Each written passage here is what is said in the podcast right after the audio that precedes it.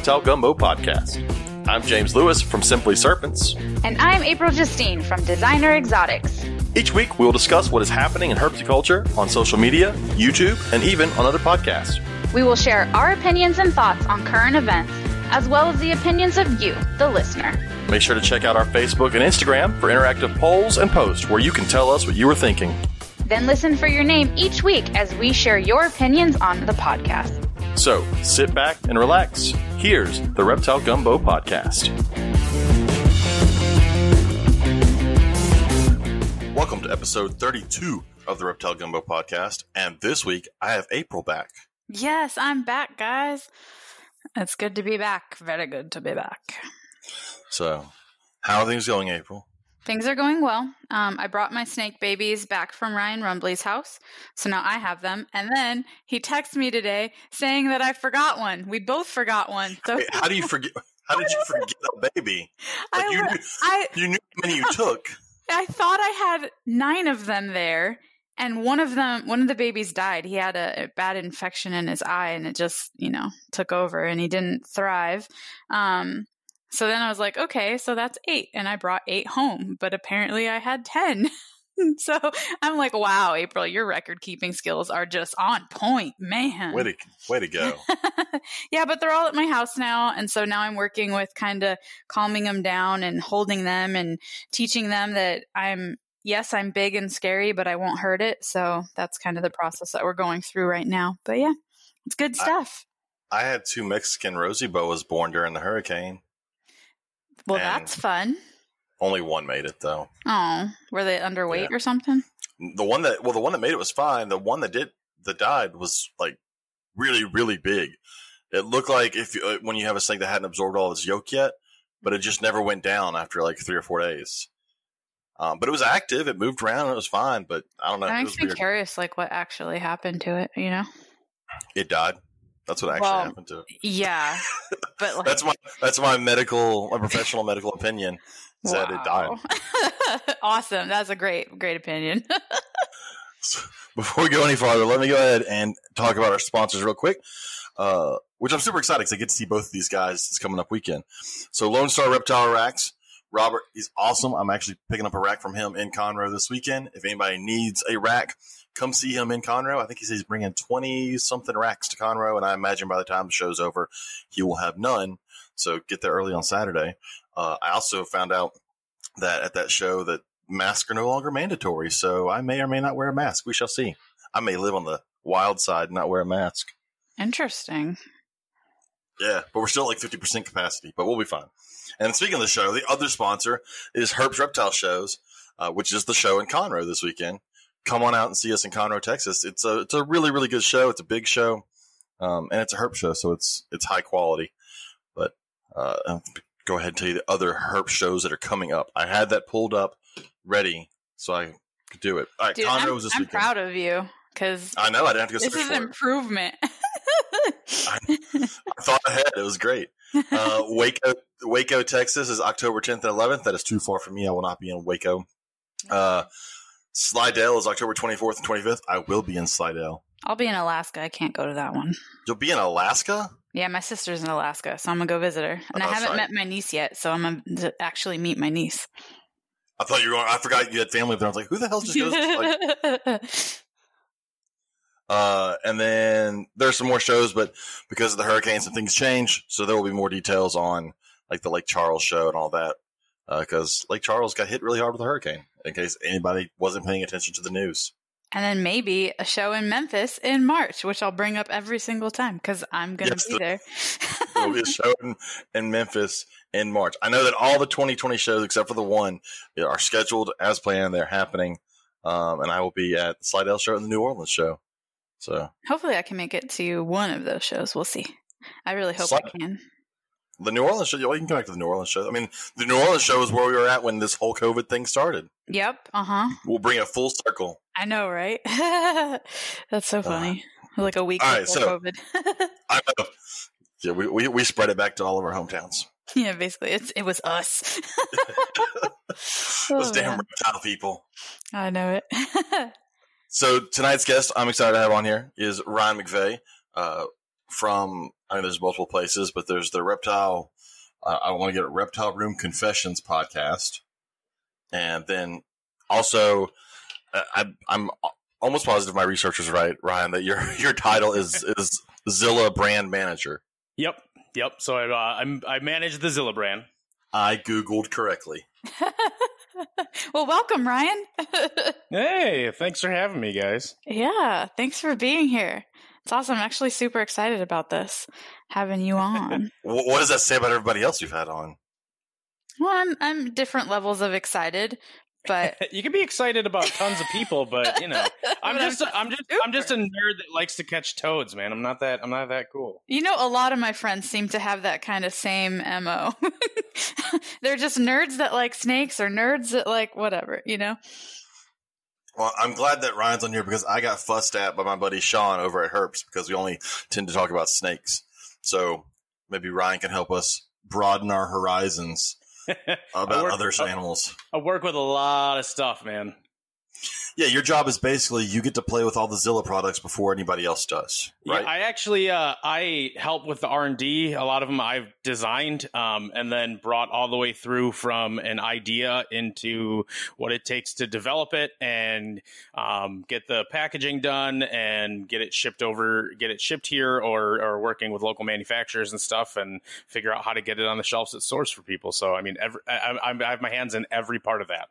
How long is that process? Like on I mean, I'm sure it varies from different things and It's it's 12 to 24 months. I mean, generally, uh, roughly about 18 months from an idea through. Uh, it did, but it depends on what it is. Like we've worked on some foods where I wasn't comfortable without two years of data, so we, I, our R and D team did um, fed animal, the you know different animals for two years and did a lot of um, uh, like just growth testing and and once in a while we take them in for veterinary testing for for to check on their blood levels and see where like calcium and phosphorus were and things like that. So um, i wanted to make sure that they could reproduce well and and and things like that. So if it's something like that i like to take a little bit more time and really make sure we we do our our, our due diligence on it. But what if something like uh, a decor item? Um, some of the vertical decor that's that we came out with that i really like is really cool. That was a fun one. Um, that didn't take nearly as long. Okay that's really cool. That's actually really neat to know, like all the research that you guys put into it, especially with the nutritional guidelines and whatnot. That's awesome that you do that. Well, for me, it's I, I I I refuse to let something go out the door that I wouldn't use. And right and I am a stickler for everything. And between me and my wife, we, you know, we have, she has a veterinary knowledge background. And I mean, we check our animals from tip to tail um, all the time. We're, we're changing up their diets. We uh, crush up our own vitamin supplements and things like that. So eh, that's something that I just I I don't want it to go out there unless I'm positive that people are going to have a good experience because my whole job in my eyes is to you know get kids and families involved and keep them involved. I want every little kid to turn into a nerd like me with no money and a lot of snakes. yes, goals. yeah, that's that's my whole reason for being for existing is that. That's awesome. So I know that broadwise y'all aim at every level keeper, but would you say that uh, for the most part you're aimed at getting like I guess beginners, but you know, beginner beginner reptile keepers and all. Oh yeah, I mean we're definitely. I mean you're gonna when you see like any of the major companies, you know, Zoo Med, Exoterra, Zilla, we're all we're all heavily focused on entry level, and a big part of that is I don't know if you've met reptile keepers that are at the expert and intermediate level, but y'all are, are crazy MacGyvers, and you're like, I don't know why I would buy a cage when I can turn this refrigerator box into something. Like, yeah. so I mean, and and and things like you get into the breeders and racks and things like that, and you know, you're not gonna we're not going to produce that kind of stuff because it's just there's a lot of people doing it it's a niche and it's it's really dialed down but but i do we definitely have some stuff for everybody um, and that's the nice thing with reptiles like unlike the aquatic side of, of our business um, because Zilla is part of central garden and pet which has a ton of different brands um, like nylabone uh, for dogs and a bunch of other stuff and uh, the the they we have an aquatic side for like aqueon Coralife kent um, and when it comes to aquatics your entry level kit for guppies is way different than your 210 gallon marine aquarium you know uh, everything from the equipment everything's different i mean the only thing that's the same is the glass tank and the stand that's it um, but when it comes to reptile, I mean, the UV lights that I use for a bearded dragon are the same I have on my monitors and everything else. Um, so it, it, it really comes to tweaking little bits of the habitat, but the equipment use is a lot. A lot of it's the same. So there's a lot of crossover because of that. I, uh, I, I'm, I'm one of those. You know, I'm at the point now where most of the stuff I buy comes from like Home Depot, Lowe's, and stuff like that. But I did actually buy one of y'all's products the other day because of Emily on Snake Discovery. I bought one of the um, the halogen mini domes. Oh yeah, because I've been running heat emitters for my Uromastyx, and I realized how much energy those things were really pulling. And so I went out and bought the halogen with the little 50 watt bulb to try and get basically the same temperature and use way less energy. Oh yeah, and it, that, those things that that it's the dome, the parabolic reflector in there. You can throw heat really far. It focuses really tight. I love that for like desert species and monitors and stuff, just because you can all the floodlights and stuff out there. You're going to heat up your entire terrarium um, or your entire enclosure versus your with entire that. room, man. right, right, exactly. Like, but with that, you're throwing all the heat in a concentrated spot, and you can get a really good hot basking spot without heating the whole tank where they can't regulate. Well, I'm looking forward to seeing how because like the Uromastyx, they just they, they like it so damn hot. Um, and like I said, I bought these smart plugs for my snake room so I could kind of figure out what everything was pulling. And when I realized it was my one lizard that was pulling more energy than anybody else in my room, I was like, I got to figure out something different. Yeah, absolutely. And so w- what's cool is we actually I did some work uh, with the San Diego Zoo, um, and they actually ex- exclusively pretty much use Zilla lighting now, um, and it's all mini halogens and our coil UV bulbs. And some of those enclosures, I mean, we were able to to create multiple basking spots at different temperatures by different orientations of of the bulbs or different numbers of those fixtures, but without cooking turning the entire enclosure into an oven and we were able to get it down three or four feet where other fixtures by the time you get that low it's so dispersed you don't get that much heat out of it um, so it was really cool but by it, we started out we actually removed over 25000 watts of lighting and we replaced it with 13,500 and they had higher heat, higher UV outputs and brighter lights. Oh wow. Yeah, so we cut it down oh 40 40 something percent.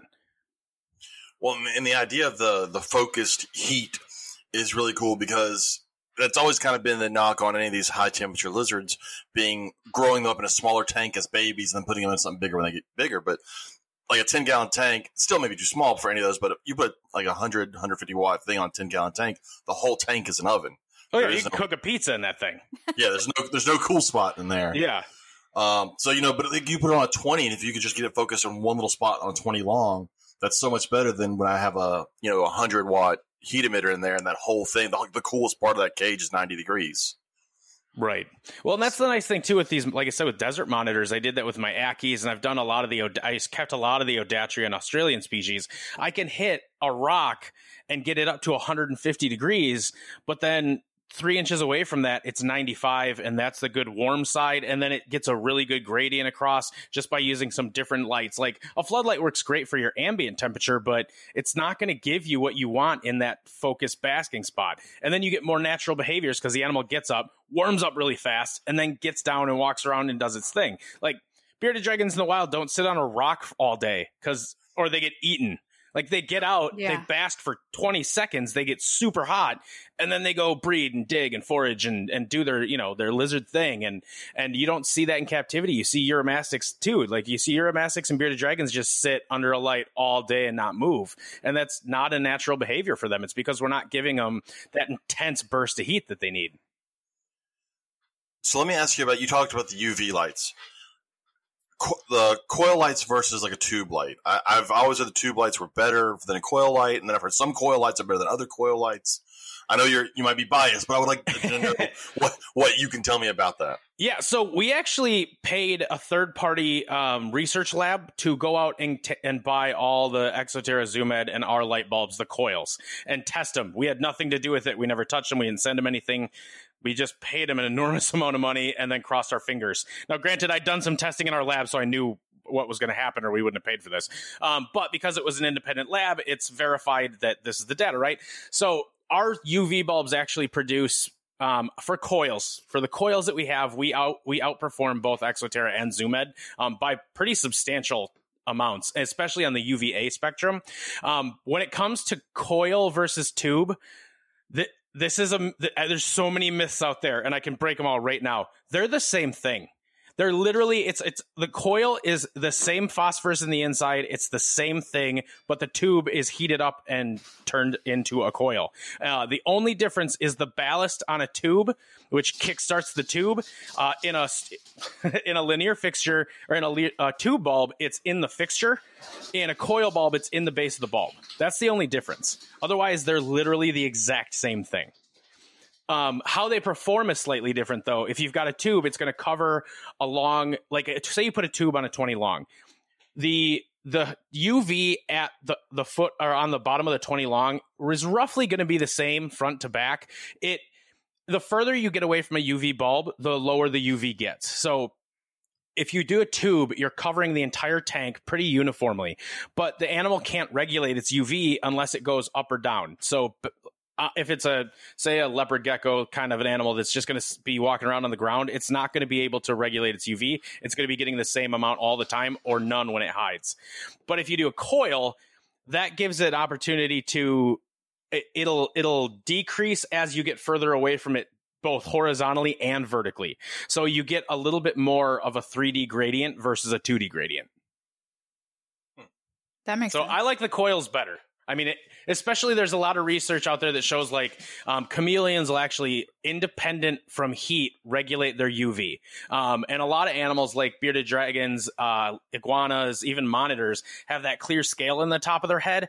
It's a pari- it's called the parietal eye. There's actually a structure very similar to an eyeball on the top of their brain that subconsciously regulates their UV intake through that hole. Which is super cool. There was a macro shot of a bearded dragon's I'm gonna I call it the third eye is what I call it. yeah. but but it's really cool looking because it, it, almost looks like an actual eye with just like a thin layer scale over it. It's cool looking from yeah, that macro picture. It's really neat. It's it's it's basically an eyeball that's missing a lens, but it still has like a cornea. It's really cool, and it's actually an optical nerve coming from it and stuff. It's really really neat. Yeah, yeah it's, it's, basically like, cool it's a light. It's a light sensor for yeah. It's a fancy a lot, light sensor a lot of people think used to think that it was how they would detect predators with a shadow flying overhead, um, but they've disproven that they actually use that to regulate UVA and UVB. Um, and there were actually studies done in the. this is what kills me with the hobby. I, I love the hobby. There were stu- there are so many studies on UVA and UVB from the 1940s and 50s that debunked everything before we even kept them in captivity.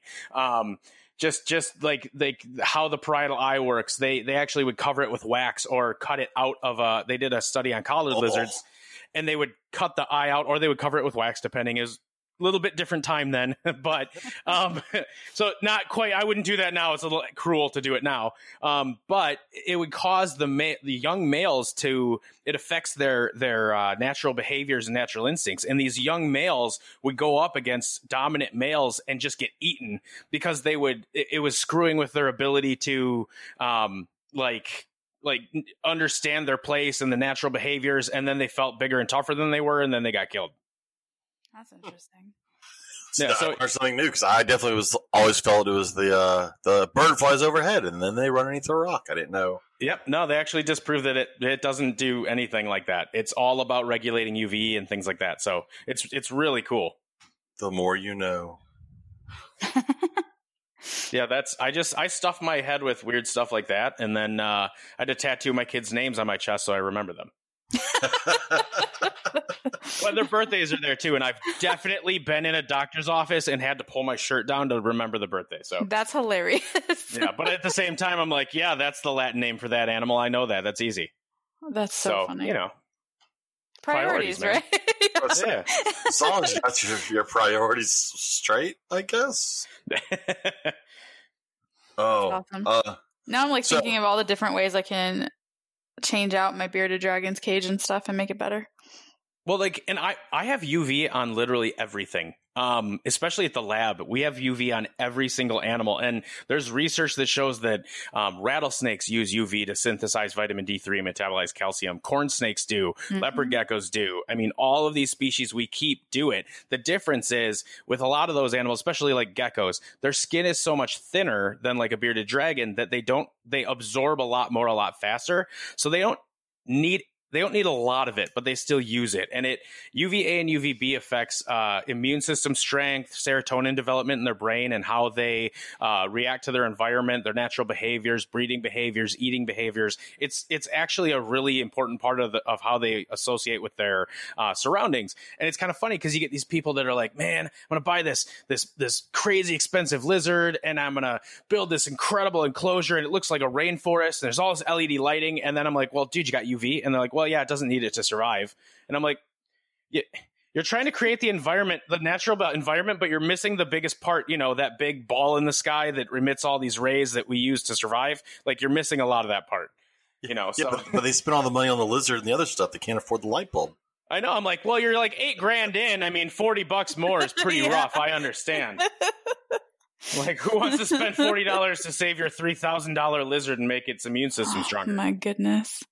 What I'm curious is if any, since so many of us um, have rack systems and whatnot, like when we can get somehow like a a light attachment to get UV in racks also. Like I, I'd something. love to see that, and I, I think as UVB LEDs start to become more available, um, we'll start to see some more adaptations like that. The problem is, is right now is that the hobby's just kind of gone. And and I, I never mean to, to sound like I'm bad mouthing the hobby, but in the United States, we're very minimalist, and it's kind of a. I get the argument of, well, we've kept leopard geckos in racks with no UV for 40, 30 years. They don't need it, and I'm like, you're right. My kids also don't need vegetables, but you know, it's actually pretty important for them to eat that. Like they can grow up and be adults and eat candy bars their whole life, but they're not going to live a good life. Um, and hey, you can don't see, be a bad parent. Make your kids eat vegetables. I know I'm horrible, man. but like you see such amazing adaptation, like like reactions between animals. And I did a I did an anecdotal study once, um, putting UV uh, a low output UV watt on Amazon tree boa babies, and I did six with UV and six without. Um, and just how they acted was so different. The ones without UV, I mean, they they laid around on the ground a lot. They hid. They weren't very active or arboreal like you'd expect. And I kind of had to like poke them to get them to be alert. And that you see that a lot with Amazons in captivity. The ones that had UV, oh man, they were all on their branches staring at me the second I came in the room. They were striking the second I opened the door with food. I never had to tease feed them, nothing. Um, and it made a big difference into how they react in their enclosure. So, am I right in, in thinking that there's no LEDs that produce UVB, right? Not on the market right now. Uh, Zoo-Med came out with a fixture that's called the LED UVB fixture.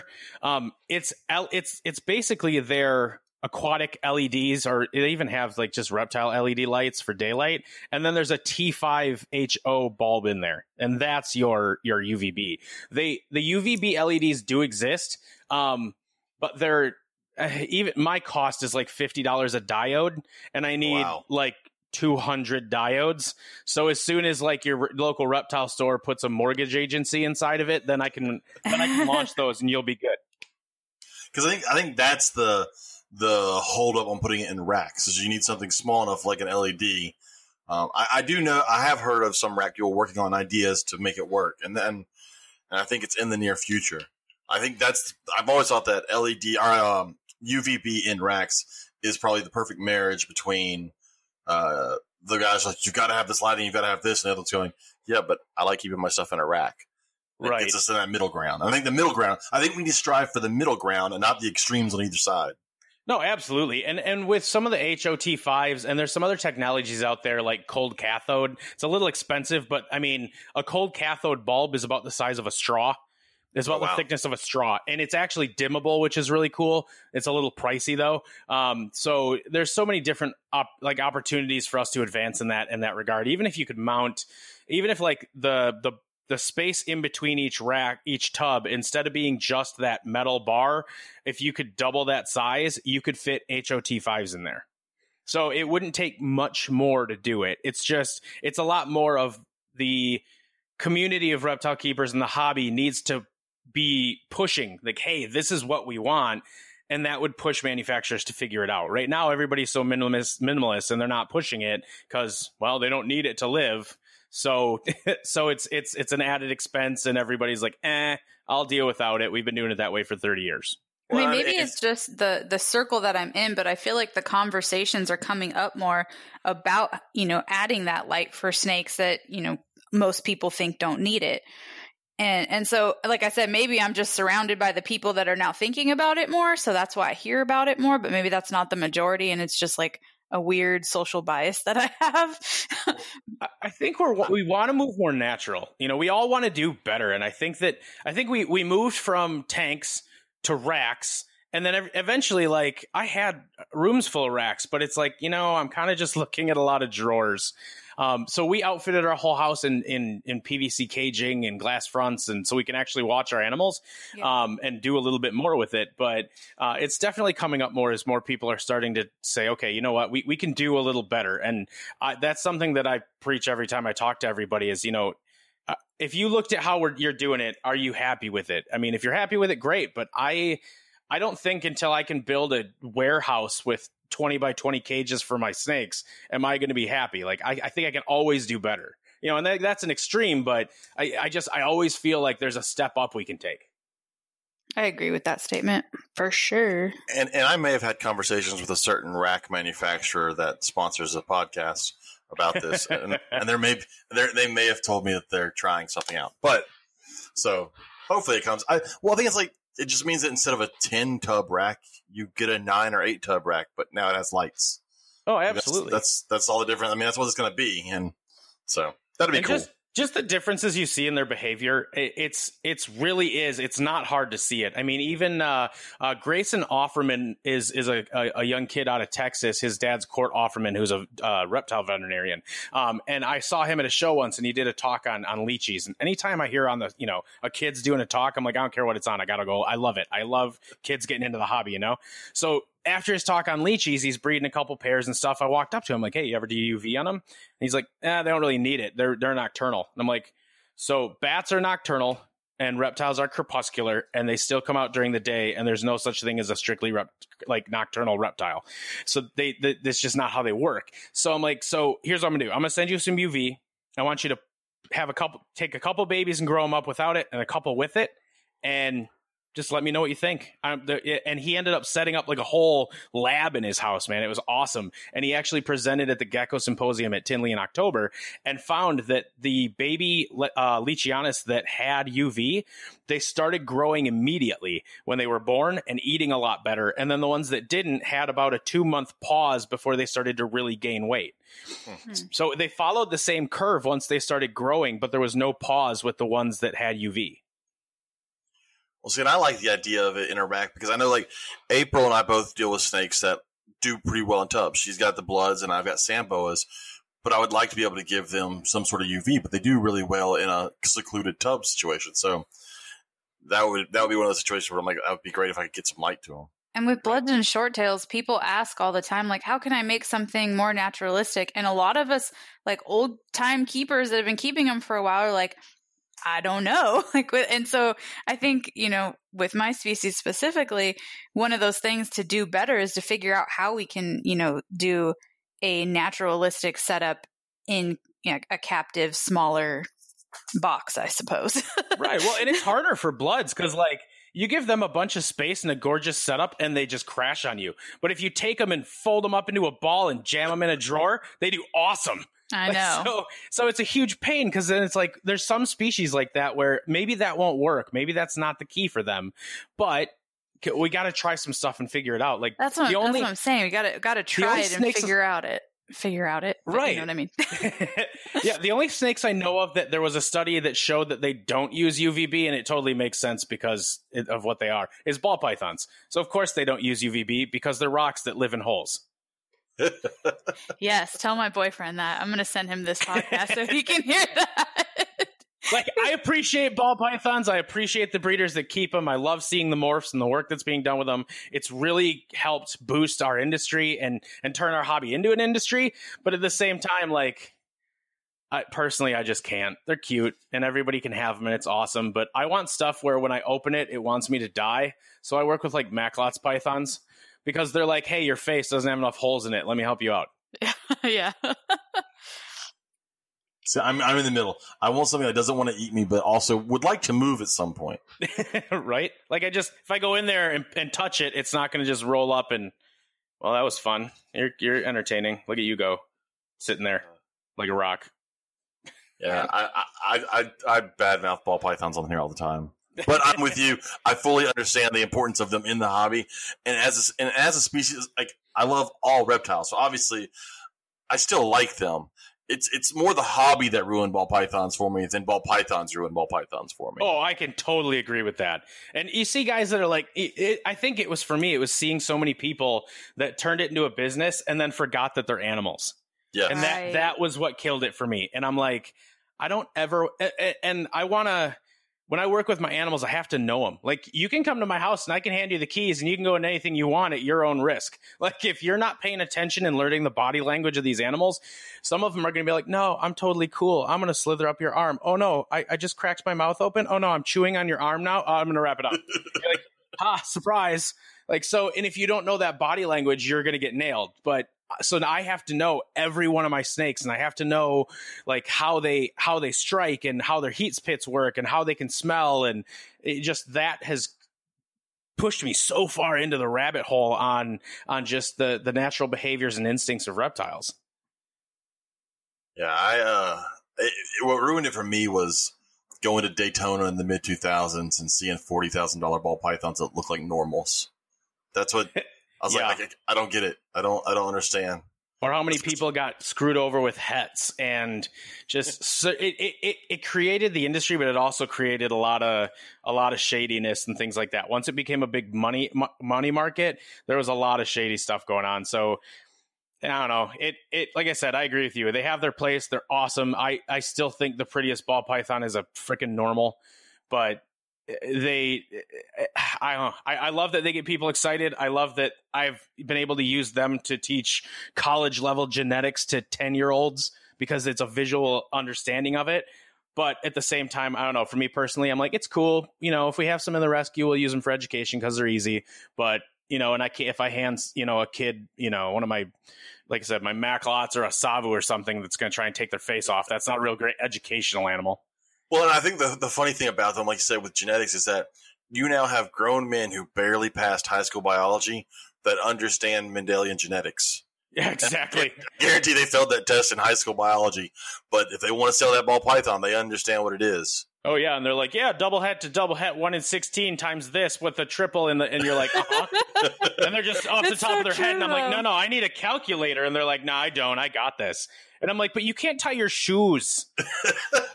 My mom was so happy when I start like she really supports me with the breeding and everything and getting into the genetics and all that type of stuff and she tells me she's like April you're using your degree now. I'm like wow mom thanks. I'm so glad you support me in my hobby. nice. Four, four years of college to be able to tell me what ball python to what ball python will give me what. Yes, Way it's go. important information to know.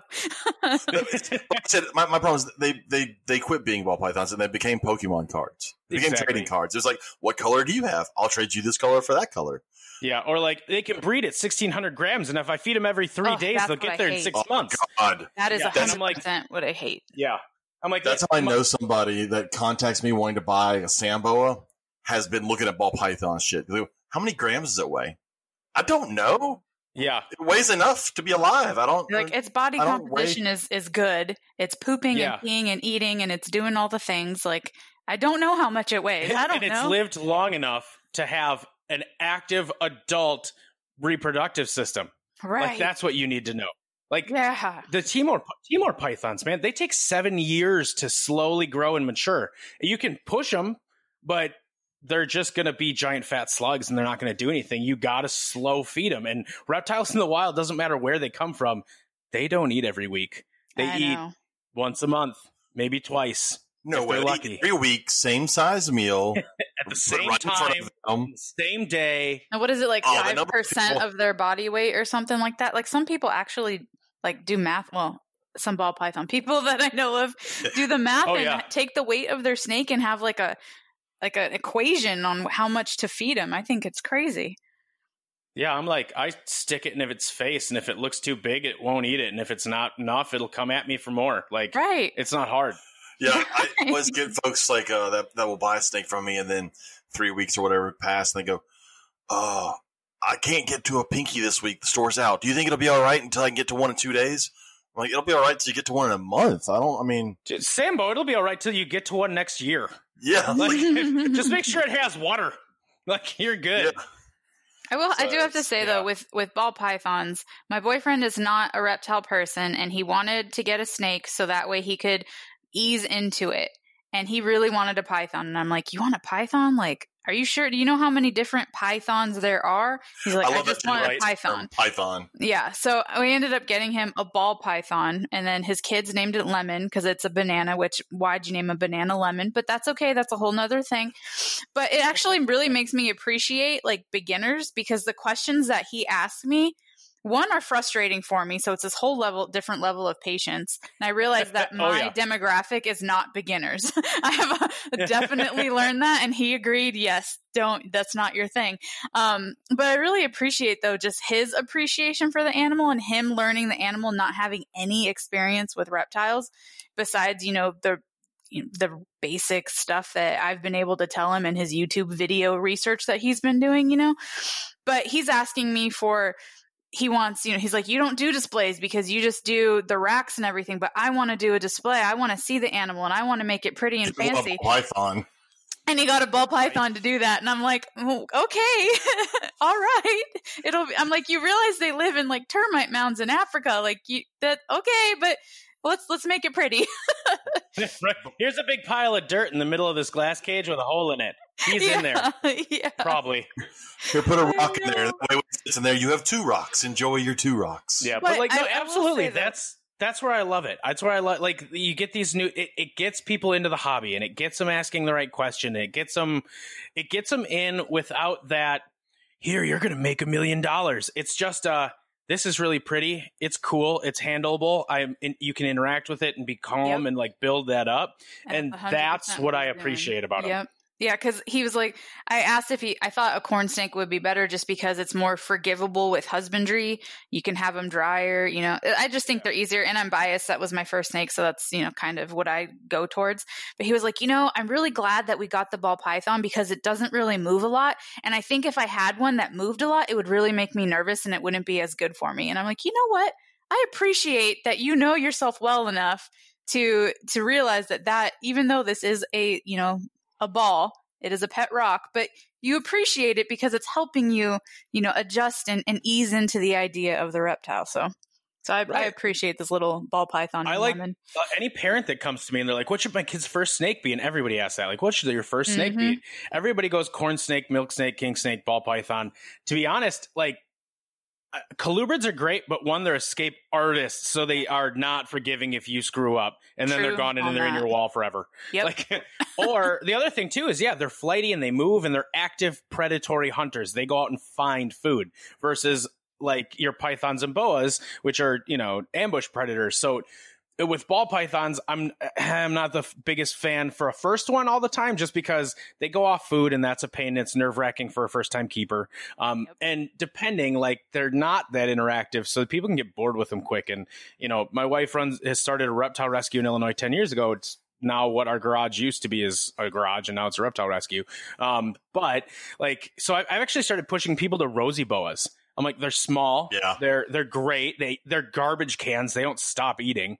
Like and and they don't go off food and they don't and they're they're forgivable again just like the, the corn snakes because they're from the uh, continental us so you're not too far off their habitat. So like that's been a, my go-to for about the last two years. I'm like you know they, they, they don't get enough love and i think they're an awesome entry level pet I'm with you on rosies. The only so I have I have Mexican roses. I don't I don't do locales. They're Mexican. That's as far as I know.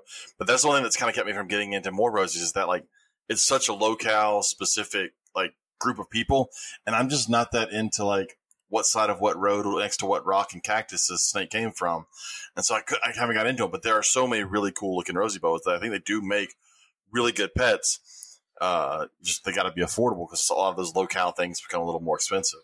Right. Well, and the locality is kind of a cool way. It's a morph, but it's not. You know what I mean? It gives so many different looks to these animals with, and it, but it's a natural thing. So it, it, that's just a cool story to tell too. And you're talking to kids like, hey, you talk to the right guy, and he can look at your snake and tell you almost exactly on a map down to a pin where that thing came from, just because of how it looks. Like, Well, I was thinking- cool. I always recommend it because I mean I, I'm partial because I breed them, but sand boas. And people are like, "We yeah, but they hide all the time." I was like, "Well, yeah, that's that's what they do." I don't like. I'll never see it. I was like, "You will when you take it out." I don't Right. like. It's it's they hide. It's like that's that's what most snakes like to do. They like to hide. I was like, I don't. So, but Rosies are a little more active, uh, and they do give you more of that body like snake body shape versus slug shape of sand boas. which Right. is- What- And if you love Kevin Bacon and anything he was in in the 80s and 90s, Yes. you have to love sand boas. I know. I love just- I love Tremors. As an industry, we just need to start calling them graboids.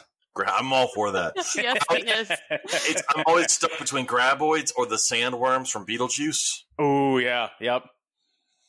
But so let me get to our, our first question on our Facebook page.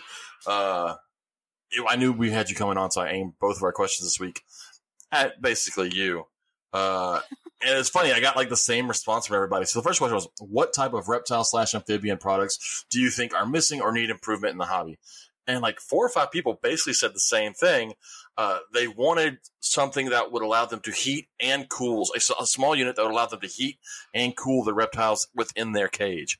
Um, which I think is a really cool idea, like for hibernation and all that. I mean, the problem is there's a reason we use coolers for cooling down snakes is because you lose a lot of cool air in a cage if you try to cool down a cage. Right, but the, the bigger thing with that, and, and this is this is my, my previous boss, uh, uh, who was who was awesome. He he he told me he's like Ryan, that sounds awesome, but and that was always his thing. He's like he's like you know I'm going to say but, and I'm like yeah I know. So but and, and- but it's a it's kind of a thing. So it, when you come when you're thinking cooling, like think about chillers for aquatic tanks for saltwater tanks and stuff with all the heating and lighting, the lighting and things around. You have to buy these chillers.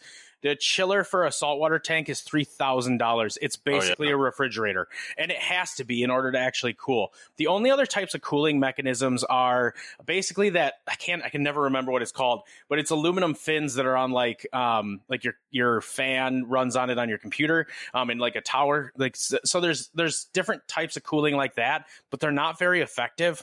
Um and the and the other thing too is and this is something I you know that if, if you guys have ever look up reviews on the Exo Terra came out with their incubator and it looks amazing. And the only thing that kind of sucks about it is if the if it has an, an issue, it can lock itself into cooling. And if the controls mess up, you can lock it. And I know people who have lost entire incubators of eggs and then went in there and was like, what's going on? And it was 45 degrees. Oh, So, like, so there's some stuff there, but really it comes down to the only way to effectively cool is with a refrigeration unit. And there's other ways, but they're just not that effective, and it, you wouldn't get the desired result. That was kind of what I was thinking. I, I was thought about that. I'm like, it's neat in theory, but I did think about prices. Like, I don't know if you can make it affordable. I did buy a, you know, I bought a wine cooler because I, I just got rubber boas, and I know I'm going to have to uh, bring those guys down. Um, but that seems like that's probably, I mean, it's way cheaper to go buy a wine cooler and do it than whatever any of the companies, whether it be Zilla or any of the other ones, what they could make to put onto a cage to, to drop it down. I mean, Yeah. I, can buy, I bought a used wine cooler for a hundred bucks off of Facebook. So it's, it's hard to beat that. Right. And that that's kind of the thing. Like if you actually need to cool for any reason, that's what you do. You do a wine cooler, you get an old fridge and you actually just let it get a little warm, you know, dial it in. And then if it's for hibernating your animals or, you know, whatever you need it for, that's kind of where we're stuck. Like I said, we can as a manufacturer, I could definitely create something that would do that, but it's not going to do what you think. The best case scenario would more so be just to put a fan in it that, you know, blew room air into the cage, but then you're also cooling the whole cage down and you're going to be fluctuating that animal between stagnant hot air, cold moving air, stagnant hot air, cold moving air. So I, I don't know. I'd have to look into it more. Like, what would that do? Would would that actually negatively affect them? Well, there was that, and then the other one that I saw that came up a lot was, and, and this has always kind of been an issue, but it's it's temperature control. Well, a couple of things. So a lot of them hit on uh, temperature control, but they also want temperature control units that do temperature and light and humidity, but they want it affordable, which is the tricky part. Um, you know, you can find okay working temperature control units, but not proportional. Like the proportional ones are probably still going to cost you a hundred bucks minimum to get into a proportional. Well, and that's what it comes down to. So when you get into proportional, the the the actual pieces, the mechanics inside are what it it costs a lot more. Like there's a lot more electronics to it. It's not a simple on off switch anymore. Um, and that's where you start getting into the higher costs, and it's really hard to do that. And then you have humidity control. Um, to be honest, so my background's actually I have a master's in engineering and my bachelor's in HVAC design.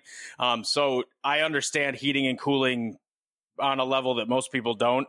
Um, but when you're talking about like humidity and stuff too, humidity sensors aren't that accurate in the ho- i- i- in like commercial hobby items. Um, they're accurate enough, but they're not going to get you down to a certain percentage. Um, they're going to get you within 10 or 15% of that.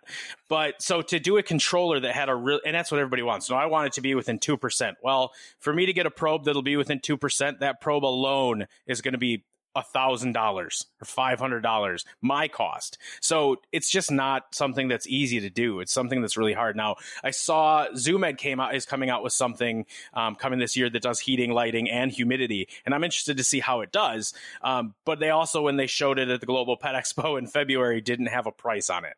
So i and just based so on what it super does i can't i can't imagine it's going to be less than $300 so Well, that's that's kind of the problem. Is the to me the gold standard in the hobby right now as far as temperature control is is uh, Herpstat, oh yeah absolutely and and they're and they're and they're affordable when you think about what they do. Like that's it's not people always know how greatly how, how hugely expensive they are, but I've got a Herpstat six that I think was like four hundred bucks or whatever, but it runs six cages. oh And, absolutely I mean, it does so much when it, you know, I use it just for temperature, but it will do lights. It will do all this other stuff. Yeah, my Um, snake wall is on a Herpstat 6 that covers the lights, and every single row is on a different thermostat and or a different uh, uh, setting, and like it's awesome. I love it, but again, yeah, it's four hundred bucks. But at the same time, like, and that's where it's hard with with reptile. Like when you get into real hobbyists and people who are in like the intermediate expert level of the reptile hobby, is you want something that does all this stuff, but you really don't want to pay for it. And it's kind of the same thing of like, I really want a Z06 Vette, but I don't want to pay more than my minivan. And I guess what? That's just not a thing. And it, sucks, but I'm sorry, it's just not a thing. And, and I see where everybody's coming from because, uh, like I said, there's several people. Uh, Dominique also talked about it last night on uh, Snakes and Stogies. Uh, but an affordable proportional thermostat's just it's just expensive. And but I get it. You, beginners, that's always our big thing when I talk to somebody. All right, this you when they ask me what they need. I'm like, well, you need to have a heat pad or heat tape or something, and then you have to have a thermostat to plug it into. And then when they start seeing thermostat prices, they're like, well, I'll just go the cheap way. I'm like, I get that, but like this is probably the most important thing you're putting in there is Right. the thermostat. Like that's and, and you're only buying one. You don't have to buy it again. It, it lasts for, Right. for the life of the snake. You're good. Well, and the other part of this too is like it, it's just the idea of of reptiles are so mis- just messed up. This so I don't know if you're aware of this, but they've been evolving for millions and millions and millions of years. Um, really? And I know, Been and tons, even- I thought. right? Like even though their care sheet says they should be between 88 and 92, like for a ball python's basking side, Africa doesn't read care sheets. So like it's not always 88 to 92 with the perfect humidity and those animals have evolved to be able to handle swings. Then you and, and they live in areas that have microhabitats which are another thing that people just don't understand. So when they hear a desert animal like bearded dragons they're a desert. So the sahara and the dunes in the sahara are the same thing as every other desert in the world and that's just not the case. Like where they live they can burrow under a rock and find humidity. And i found that problem with odatria on the dwarf monitors where people keep them super hot and dry and they all get gout and and and kidney issues and they lose toes and they all look so gnarly by the time they're adults when really the in reality they live in these they live in crevices and rocks that have a ton of humidity in them because the rain has seeped down into the rocks and it's down in these microclimates where they live. And if you're not recreating that you're not going to have a healthy animal. And we we generalize way too much on care uh, and an overall habitat but then we get way too specific on stuff that they can handle fluctuations with. So i've had people call me and be like my cage is at you know 86 and i really need it to be at 88 and i'm like well no you don't. Like it's fine. Like, and if you want to bump it up, you can. You could add a little heat mat just to bump it up a couple degrees, but you don't really need to. Like, it's going to be okay. If you called me and said I can't get my cage above 68, yeah, then we got to work on it. But like, you, you know it's it's it's not an exact science and these animals like they don't live their entire life at one exact temperature and one exact humidity and one exact like 12 hours of day of daylight and 12 hours of night and it's all perfect all the time so Yeah. you, you got to give them a little chaos you got to let them uh, uh, you know adjust to their surroundings and change it up a little bit I'll see people freak out about the humidity in their cage. I think it was a corn snake I saw someone post about. Like, I can't get the humidity high enough. I was like, is it, is it shedding fine? Yeah. Is it eating fine? Yeah. I was like, it's fine. Well, I think that their, I think it was like a, I think theirs was too much. It was too much humidity. I was like, you realize these things live in Louisiana and Florida. Like, you're not going to have more humidity in your cage than what they have there. Right. like, is, there, is there any water on the side of your tank? Well, no. Well, you're good. You're good. Yeah. Mm-hmm. Like and, and then like oh it's too dry. Well, do they have water? Can do you have a humid hide in there so they can like get away and kind of sit in the moss and stuff?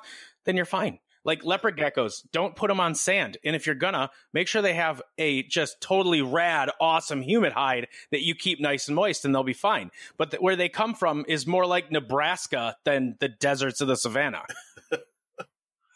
Well, it was Dave Kaufman when they went to Australia. They were out there looking at monitors, and every time anybody thinks of a monitor, they think of, oh, they bask in 140 degrees.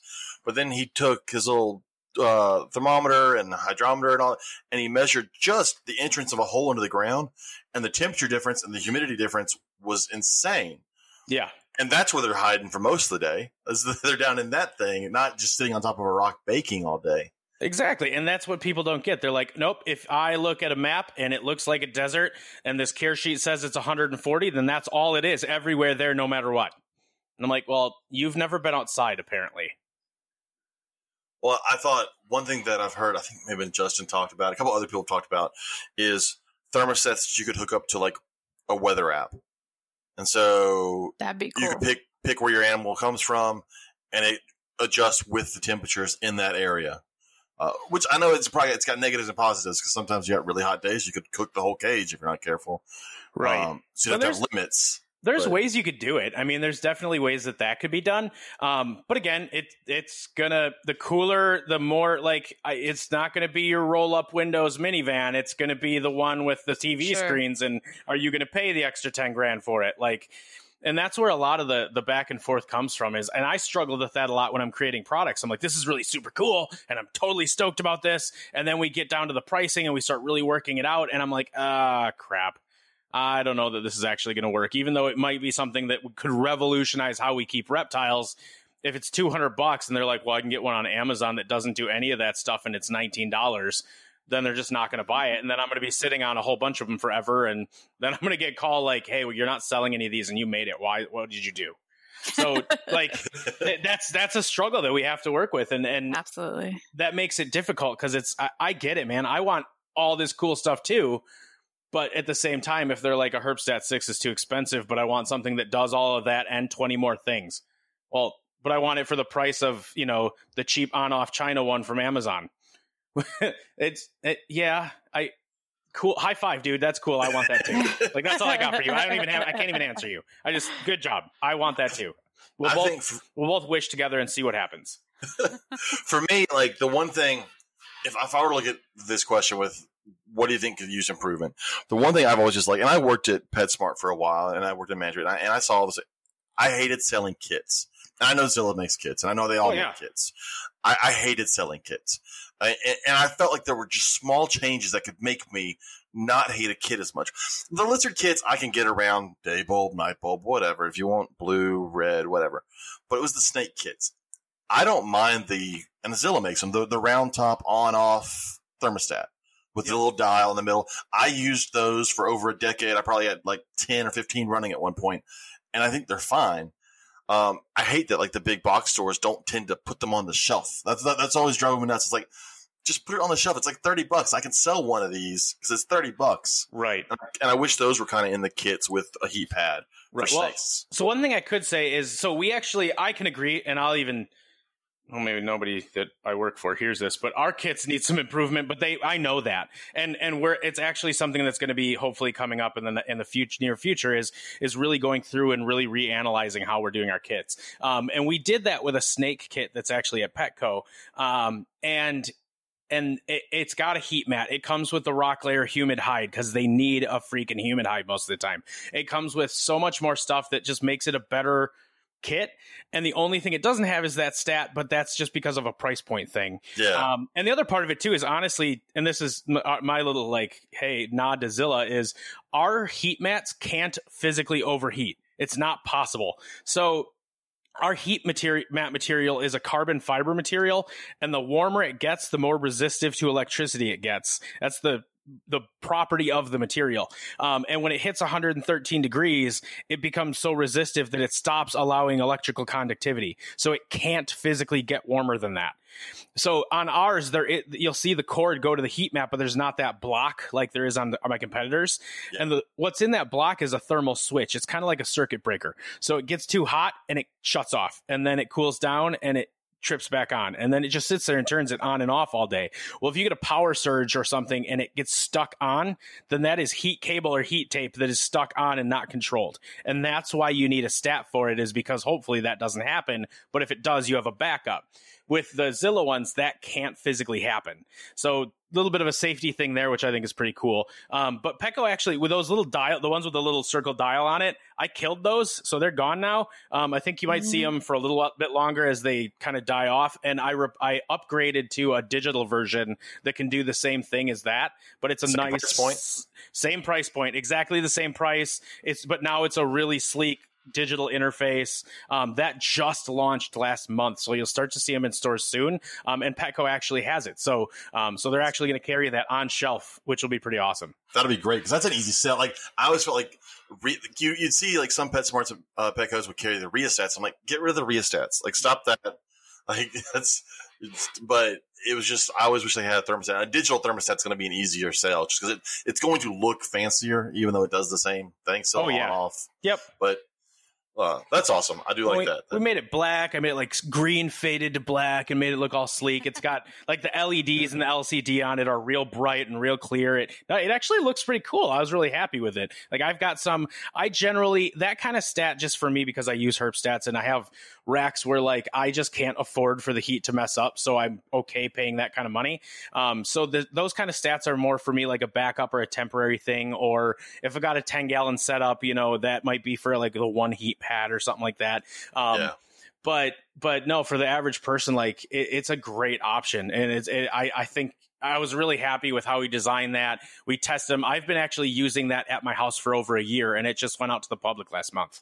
I still have a whole pile of the the little knob thermostats, and I use them like when I have snakes. I have five snakes in uh, quarantine right now, and all their stuff are running on those. Uh, just because it's a couple of months on one of those, I, am not going to go buy. I'm a, at some point I probably will buy a herp stat, but right now I have a whole pile of those, and they work. Well, and they're a nice little backup. They're a nice little ah crap. I need something. You know what? This is cheap. It's easy. It's going to work. I can rely on it. You know, it's and then if you're using it with a Zilla heat mat, there's almost zero chance of failure. So I mean, that's what's nice. I mean, it, that's a great it, safety feature. Yeah, actually, that's been really cool. That's something that um, I've kind of used to to pitch it for teachers and schools and things like that. And especially as a reptile keeper, man, my biggest fear, the one thing that just is gives me nightmares, is of the chance of a fire. Like that fire, scares yeah. the crap out of all of us. And yep. the more opportunity I have to continue to knock that ch- that that possibility down, the more I'm gonna. I, we we design for it. We we aim for it. I'm constantly beating them up. Um, I take our heat mats and have like drilled holes through them to see what would happen. Uh, we've actually in 10 years, we've gotten back maybe a dozen heat mats that melted. Um, and it was because their house had a power surge and the cord melted, not the heat mat. Oh, wow. Like the metal in the cord melted before the heat mat was affected. Let's see. That that was that was the the over overwhelming one I kept seeing was temperature control, temperature control, and, I, and I, I think, like I said, I think where we're at right now, you either have to make an agreement to go and pay a little bit extra, and it's worth it, or understand that the the lower end stuff works for intro people. Yep. Like it, I, mean, it I don't mind them. spending the money if it's going to last. That's my big thing. Like, I'll well, and spend if the you money, really look but- at it, if you really look at it, you're buying a snake that's three, four hundred bucks, and then you're putting it in an enclosure with a habitat that's another, especially for an entry level. If you're doing a really nice, like say, forty breeder front opening terrarium, all decked out, you're going to be in a stand. You're going to be spending a thousand dollars. Yep. Like, what's what's really another hundred bucks? Like, I I can't. I don't know. I you get what you get, and uh, you can go the cheap route and do the Amazon thing over, uh, you know, from from whatever vendor in China, and and that's great. But I mean, for me, that extra fifty bucks is is insurance for me. That's reassurance that that I'm not going to end up having to post one day about how my house burned down. I agree, and I, think the the big problem is for the general public, which is who's coming into PetSmart and Petco and buying a kit and buying all this. Uh, when they start seeing the prices of all those things, their mindset is still that well, the snake costs forty bucks. I shouldn't have to spend two hundred bucks to set it up because they, they still have the goldfish mentality when they see a Yep. snake or a lizard. At the same Yeah. time, they should go get themselves an adorable little twenty dollar Nemo, and then they should set that up. Like, Oh, gosh. it- I'm sorry, but for reptiles, it's stupidly cheap for anything else you could possibly do that's there. Oh yeah. But uh, other thing that's on here, um, Ashley said a commercially available commercially available enclosures that are good for the species, not just a catch-all on the shelf or local box store. That's hard at, a at a box store. They're not aiming at species specific, or else that cage for you know uh, whatever will sit there for two years. And Right. Exactly. And the other thing too is like even PVC cages, like at my house, my animals are in PVC. I've moved away from glass except for on some things like dart frogs and things like that. Um, but it's cool for us. And that's the other thing too is is it's hard for us as keepers that have been in it for a long time, like to like you said with your boyfriend, like take your mentality back to that point where you just liked lizards and liked snakes. Would you have wanted a black box that has one viewing window in the front? No, you, you want to see your animal. You want to be able to see it climbing around while you're watching TV and interact with it. And unfortunately, there's not a lot of good ways to do that that also help hold humidity and heat better and things like that. So there's some give and take. And I'm constantly looking for unique ways and new ideas to to kind of mesh the two and come up with an in between that would be great for the animals, but would be also beneficial to the people keeping them where they'd appreciate it. Um, but it's it's a it's a hard balance and it's a hard sell. Well, and uh, oh, the next one was Lori Trini said an all-in-one light for heat, UVB A, and infrared A and B.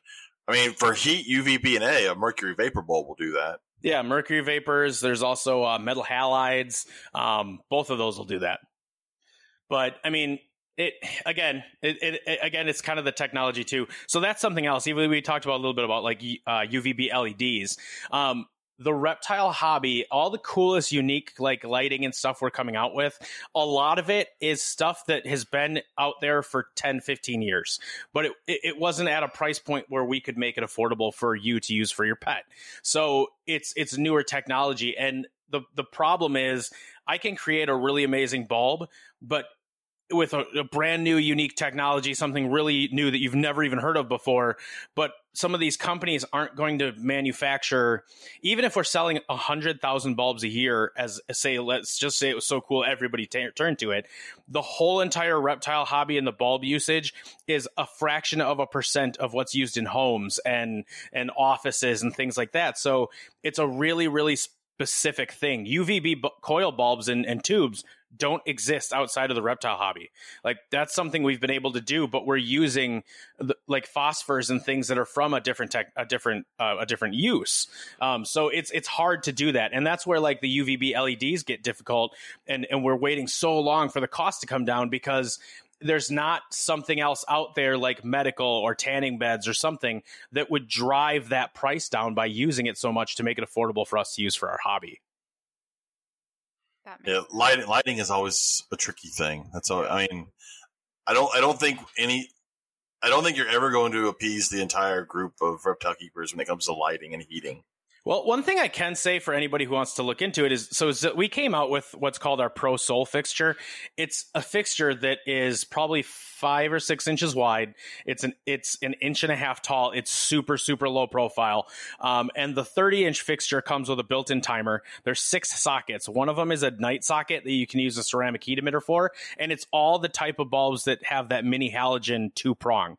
So, and we have uh, heat emitter for it. We have UV bulbs for it. We have the mini halogens for light. We have LEDs. So like my monitor enclosures have two 30 inch Pro Souls and it's a six foot enclosure that from one side to the other has mul- tons of UV plant LEDs, daylight, night light throughout the entire enclosure in this one fixture. So we may not be able to do one bulb that does it, but this is an ex- that Pro Soul fixture from Zilla is a super unique, really customizable fixture that I, I, I absolutely love that thing.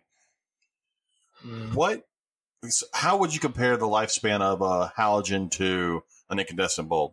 So incandescent bulbs have an industry average of about 500 hours of usage. Um, the mini halogens that we use have uh, an, an, industry average of 2,000 hours. So they last a minimum of four times longer usually. But I have, dude, I have mini halogens at my house that I've you can spray them with water and they won't break. And I've literally sprayed them with a mister that was on like jet and they don't break. Um, and then I've dropped them and chipped glass off of them and still used them for another year and not had a problem. like they're pretty durable little things, man. It's awesome. I love it. Which is funny because you're always told don't touch it with your fingers. Yeah, so that is true to an extent. At the same time, I have never not touched them with my fingers because I'm not going to use a little cloth or anything. When it comes to like the, the halogen lights on your car, those are way higher output and they get a lot hotter. So that does cause a huge issue and it'll shatter them pretty quick.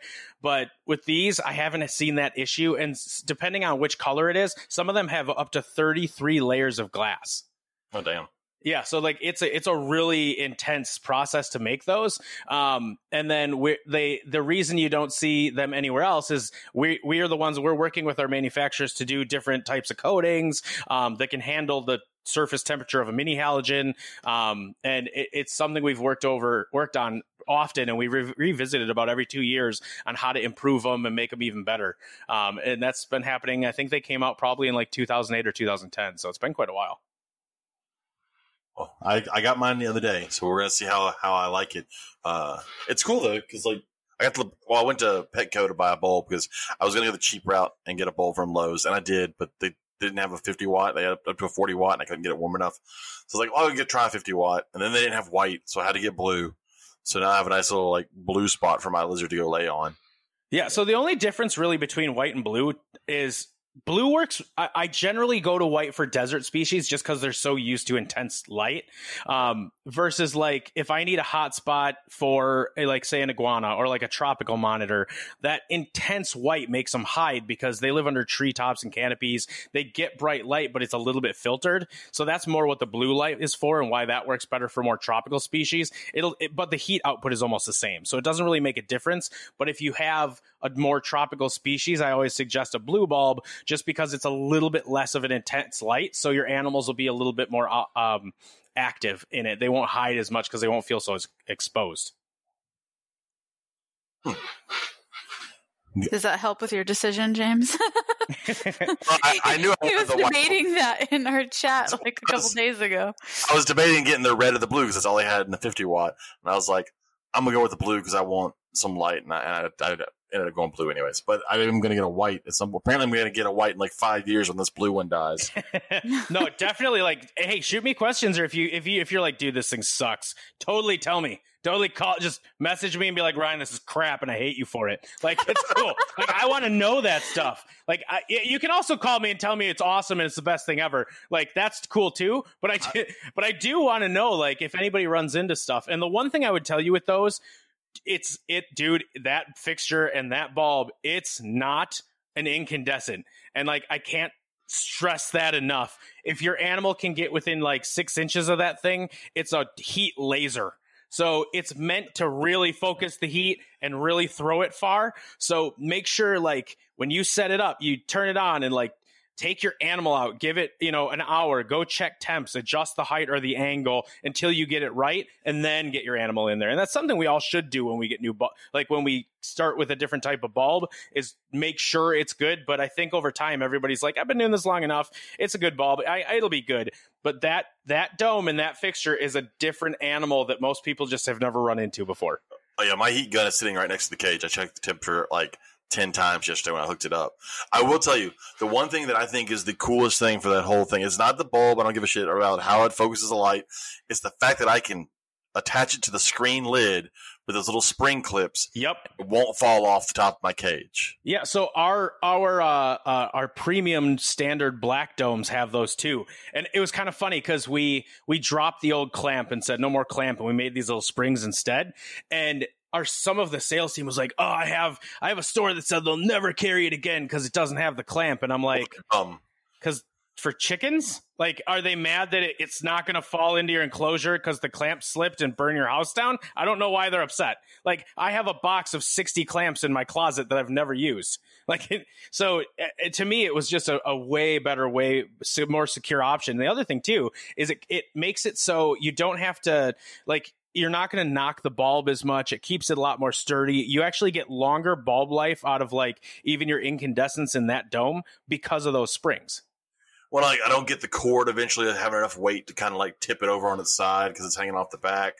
And then also the fact, I mean, I didn't have to use them because I needed the heat, but the fact that you do have those legs that if you need to raise it some to adjust the heat, if it's too hot, you can get it up just a little bit to bring the temperature down. Those legs that come with it are really cool too. Yeah, absolutely. And it's just that little bit extra to adjust it if you need to. Um, and if you, people take the time and sit there and do it, you, you get what you're looking for. Um, and it, it gives you a lot more options to really dial it in versus a standard dome with a clamp. You're not going to get that.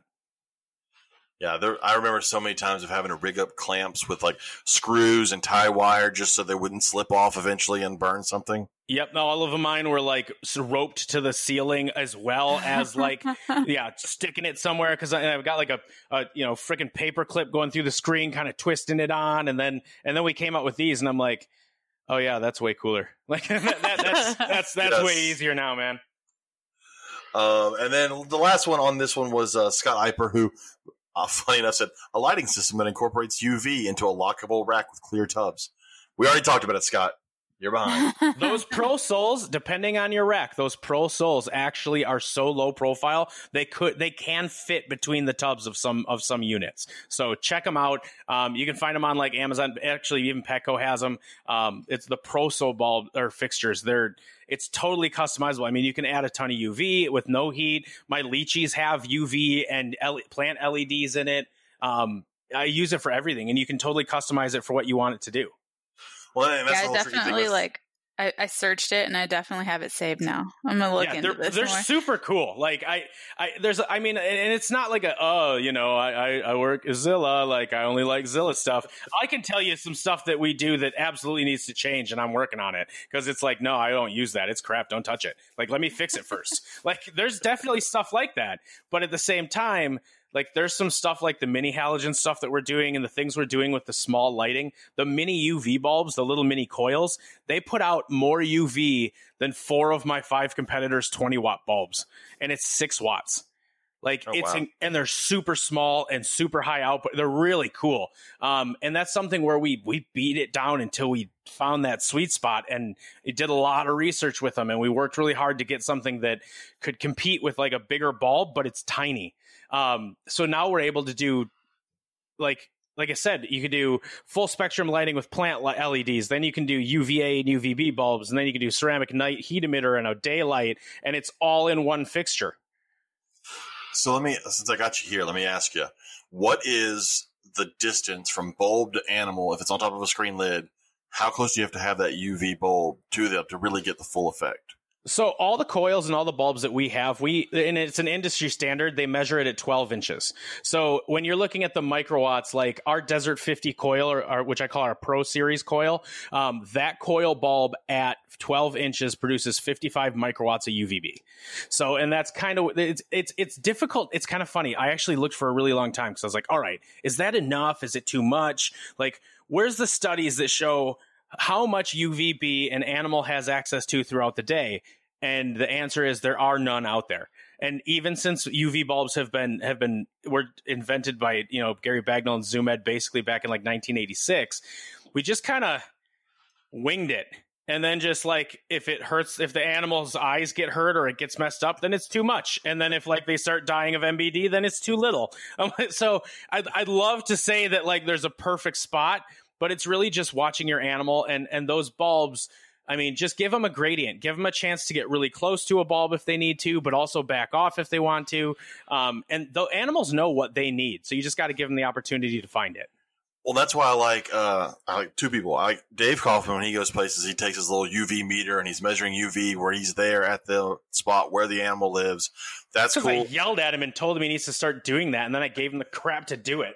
And then, uh, well, Good job. and then you have the beyond the glass, and he does. I know he takes a lot of measurements too when he's out there doing So beyond the glass stuff. yeah, so Beyond the Glass is actually a Zilla video series. Yep. Um, me, me and Mike Clarkson, I was on the phone with him one day, and we just got into like, we were both in a weird spot, and we just got into this just ranting, complaining about the hobby, and just being frustrated. And like, people are like, you know, look at how many people do crested gecko videos on YouTube, and they tell you how to take care of it, but I promise they have no idea where they come from. Like, they've never even seen their habitat, but they're going to tell you because they read a care sheet that was written by someone else that read a care sheet that was written by someone else that read a care sheet, but none of them could show you on a map where they come from.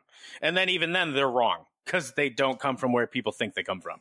So I was like, dude, me and Mike were like, you know what? He's like, we should do a series where we go find reptiles. And I'm like, yeah, but you know, the days of Jeff Corwin and Steve Irwin like are gone unless something's inside you are going to kill you. Nobody cares. So I'm like, we got. sad. I, it kills me inside. like I love learning about that stuff. So I'm like, we got to do something different. We can't just make an adventure series. Too many people do that. I'm like, but what if we? What if you go find these animals in the wild? We, I'll send you out there. We'll give you a list. We're going to hit these species in these different habitats. What if we did that, but I'd send you with UV meters, light meters, temperature gauges, uh, just every single type of habitat parameter that you'd want to know, and you can find the animal and then sit down right where you found it and take all those measurements. And he got, he's like, dude, that's actually kind of cool. We should do that. And that's where that idea came from. So I bought all the equipment, I sent it out to him, and we we started planning it out. Um, and then we started producing the episodes, and and it's it's just been a super cool ride. And I I love the fact that and look, it may have been staged. I don't know, but he found a Calabar's burrowing python, and I thought that was awesome.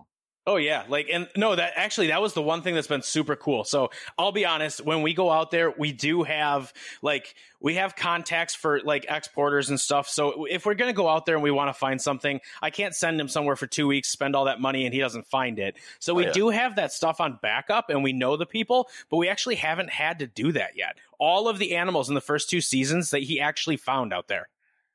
That's cool. Yeah, so none of them have been staged yet. And Like, thanks and- for and we being don't real want to. about staging them too. like, Oh yeah, no, not that you have, thing. but like that the possibility that you would have to, because that makes sense. You're not going to send someone out there and they get nothing out of it. Oh right. Well, and like if he's like, he- I can't just be like, dude, it's two. You got two weeks of shooting. You got time in between your job. Like he does this as a side business, and like because he was excited about the project, so we really went into it with like, we're both going to put into this and do this. And and I'm like, you know, you go out there, you only have this much time. I can't be like, sorry, dude. I know you got to shoot Shark Week, but it doesn't matter. You're stuck in the middle of Indonesia for two weeks till you find that snake. Like so, and that's that's the reality. Like even Steve Irwin and all that stuff we used to watch, tons of that was staged Oh, yeah. because you have to make sure you get that shot. So sometimes there's maybe not enough time in the in a time frame, or the only time you can be in that area maybe isn't the best time of year for it, or so your chances aren't as great, or you know. So there's a lot of limiting factors. Like anybody who's gone out herping, you- I, there you you've never you can't tell me every time I go out I find exactly what I want every time all the time. Like that doesn't happen. You well, know, if you had a camera crew with you, you would. well, ex- exactly. And then you got a guy with one in your pocket. Um,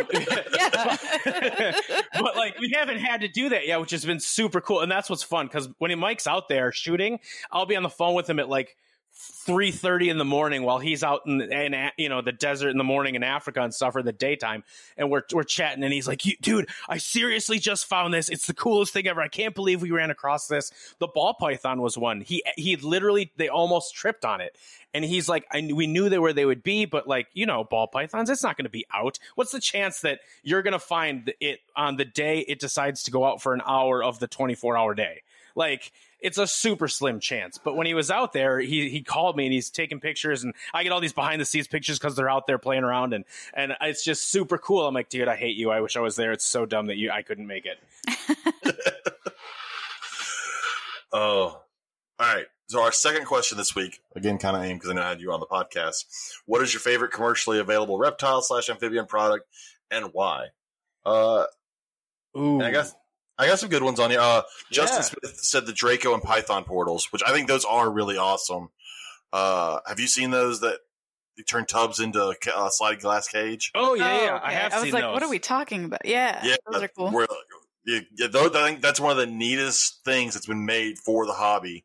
I think a lot of green tree Super- keepers use them. yep. Yeah, super innovative. I mean, it kind of was nice because that's like a step up from when uh when Sterilite make those front access tubs and everybody lost their crap, and Yeah. then, and then and then realized, oh, you actually have to modify them a lot to make this an actual thing. yes. Yep. But like, so seeing that and then seeing something like that, I've seen those, and that's that's super unique, and that that gets me just as excited as when I get to produce products is seeing other people be creative and design something niche and unique, and and I love that stuff. It's I I mean like.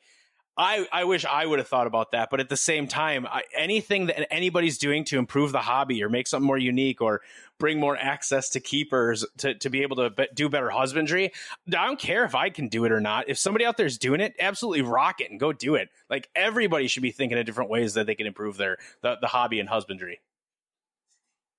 Well, Travis Wyman said he learned about a new p- computer program. He listened to a podcast. There's a computer program out there that would allow you to trace the lineage of your animals and help you avoid inbreeding. Hold on, Ryan. Is James' voice totally deep right now, or is it yeah, just super me? low. I think it's the la- look. The later it gets, and I'm pretty tired. No, dude. It's no, like, dude, this is definitely like you. You, yeah, you sound. You you sound like a creepy dude in a movie, like real. No, dude, let's Yeah. go over there. Oh my god. No, no, That's keep going. good. This is entertaining. Not. I know, dude. Seriously. when you listen back to this, you're gonna die. So I'll just. I need to start talking higher pitch so that it sounds normal. yeah, you just sound like you kind of have like a little bit of a sinus infection, but you're Yeah. closer to normal. oh god. Oh God.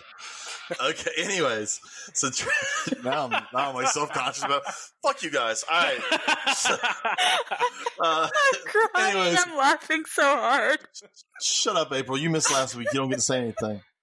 Okay, fair enough. All I'm saying is, like, uh, uh, dude, if you're not married and you don't have a girlfriend, you need to use this voice more often. It's real sultry. you're getting me a little excited. Oh goodness. That, that was my goal. Anyways, Travis, I do think it would be cool to be able to trace lineages of certain species, certain animals. Um, I don't, I don't know how how useful it is. Like like ball pythons at this point, I don't know if you could trace. There's just so many people breeding them. It seems like tracing them would be nearly impossible. So there used to be a website back in the day called iHerp, and that was kind of what it did. Is it actually you could kind of log in your animals, and it would help produce your lineages. And I think there's some programs like that back there. The problem with it, it with them is it only works if we all as a community really start to use it, because you can only trace it back into an animal unless that you know you're going to get to a point where you're not going to know its lineage and then you're stuck. The the other thing people need to know is like I know lineage like crested gecko people are getting real pressed on lineage and I get it. At the same time, every animal in the world came from like 40. So I don't care who you got it from and if its great great great grandparents aren't related, it's still related. Like the the entire population of Chihuahua in the world came from 40 animals. For it's 40 or 60, but it's that's it. And like that's that's all that's ever coming out of New Caledonia. And it's the same thing with like the Agricola and a lot of Or- those. or all Yeah, of Australia. Like bearded dragons, Yeah. all of them in the US came from like two dozen. Ever. Almost any species that we say in the U.S. came from a very small amount, and you can do as much outcrossing, you know, as possible, but it's it's still not going to really. Well, help I mean, you. look at bearded dragons in in America. They're technically breeding multiple species of bearded dragons together because that's what we have. And uh, most people owning a bearded dragon don't realize that what they own is only one of a bajillion different species of bearded dragon. Like there's a whole bunch Right. in Australia, and they don't all look that way. Well, what what's happening actually? So the bearded dragons in the U.S. they're actually most most of them are Pogona vitticeps, but what you're seeing is is um, the genetic bottleneck. So it's kind of like when you look at dogs that have been line bred, like German shepherds, what they look like now versus in the 1800s, because they've been or or English bulldogs, and you're starting to see the same thing happen in reptiles, where the genetic bottleneck is so tight that you're seeing stumpy little faces and weird things like leopard geckos are one that actually got hybridized a lot because of all the different subspecies of leopard geckos um, and getting different genetic morphs from them. But that also has a genetic bottleneck from inbreeding. Yeah, like I, like I said, I think, it, like you said, it's very hard for us to truly have an idea of lineages of snakes and lizards and all this nowadays, just because, I mean, not everybody's going to do it, and things change hands so many times yeah. for some of these animals. I, have really wanted to do something like that. I had thought about doing it and kind of finding a way to maybe like tie it into USARK or something where we could really do almost like a like an AZA database of animals and track it like the AZA does. The problem is keepers just don't find value in that, but that could be a massive step to really validating what we're doing with breeding in captivity. Um, as more than just a pet. And that's something that i've kind of had to realize and and we did an episode with mike clarkson about you know captive conserva- conservation and captivity and things and the wildlife conservation and and that that idea uh, that we all use and have used in the past of like you know conservation through captive propagation. The problem is and even with the invisible ark is that like the reality is there, there's zero chance of any of our animals ever going back into the wild ever for any reason ever it will never happen because we don't know the lineages. We don't know how to track it. Um, even if crested geckos went extinct, like they're going to be 20 generations into eating powder that you mix with water and put in their cage in a bowl. They're not going to live in the wild. Like it's, they're just not going to.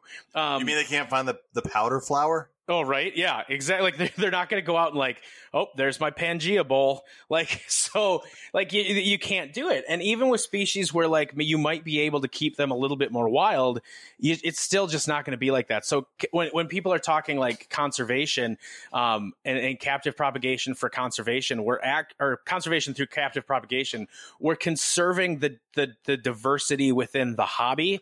But people need to understand that has zero to do with wildlife conservation.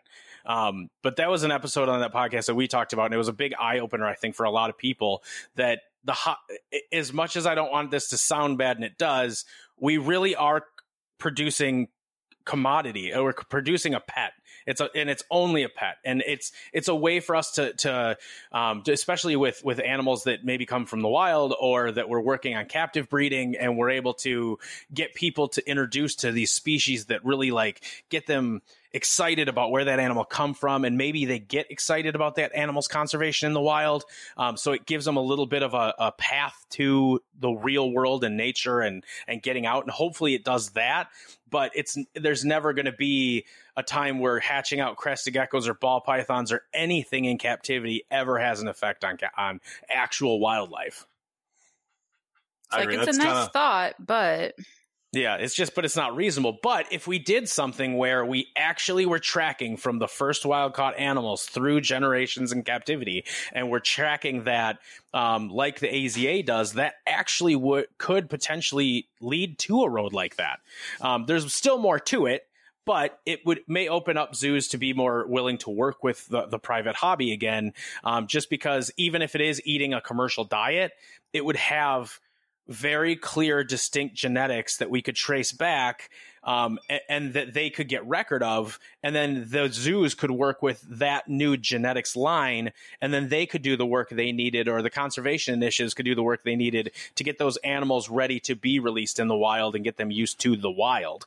Um, but right now, we can't even give them genetic quality that they can trust. And that's the problem so Scott Iper's uh, product that he likes, and I, I'm assuming it's because he's having issues with using our system of measurement. But he said the the Habistat 24 foot forceps. Uh, I, I believe that's supposed to say 24 inches. Did he really say 24 foot? It, it says 24, and it has one little apostrophe instead of the. So. That's that's how I feed my Macklots, dude. I have a 24 foot. well, that's needed. Clearly needed. Yeah, it is.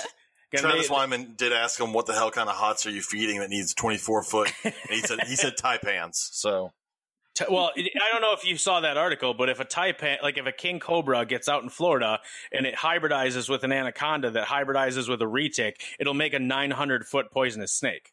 Good lord. I can Like That 'cause seems that's right. How, that's how genetics work. Like I'm, you know, six foot, and my Yep. my daughter's mom is five foot, and that's why my kids are going to be 11 feet because it's yep, that's additive. exactly how it works. oh science. Uh, Travis Wyman, he I had another one. He said, "Not designed specifically for reptiles." Travis, that was the point of the question. It was for on, Travis. reptiles. Damn you, Travis.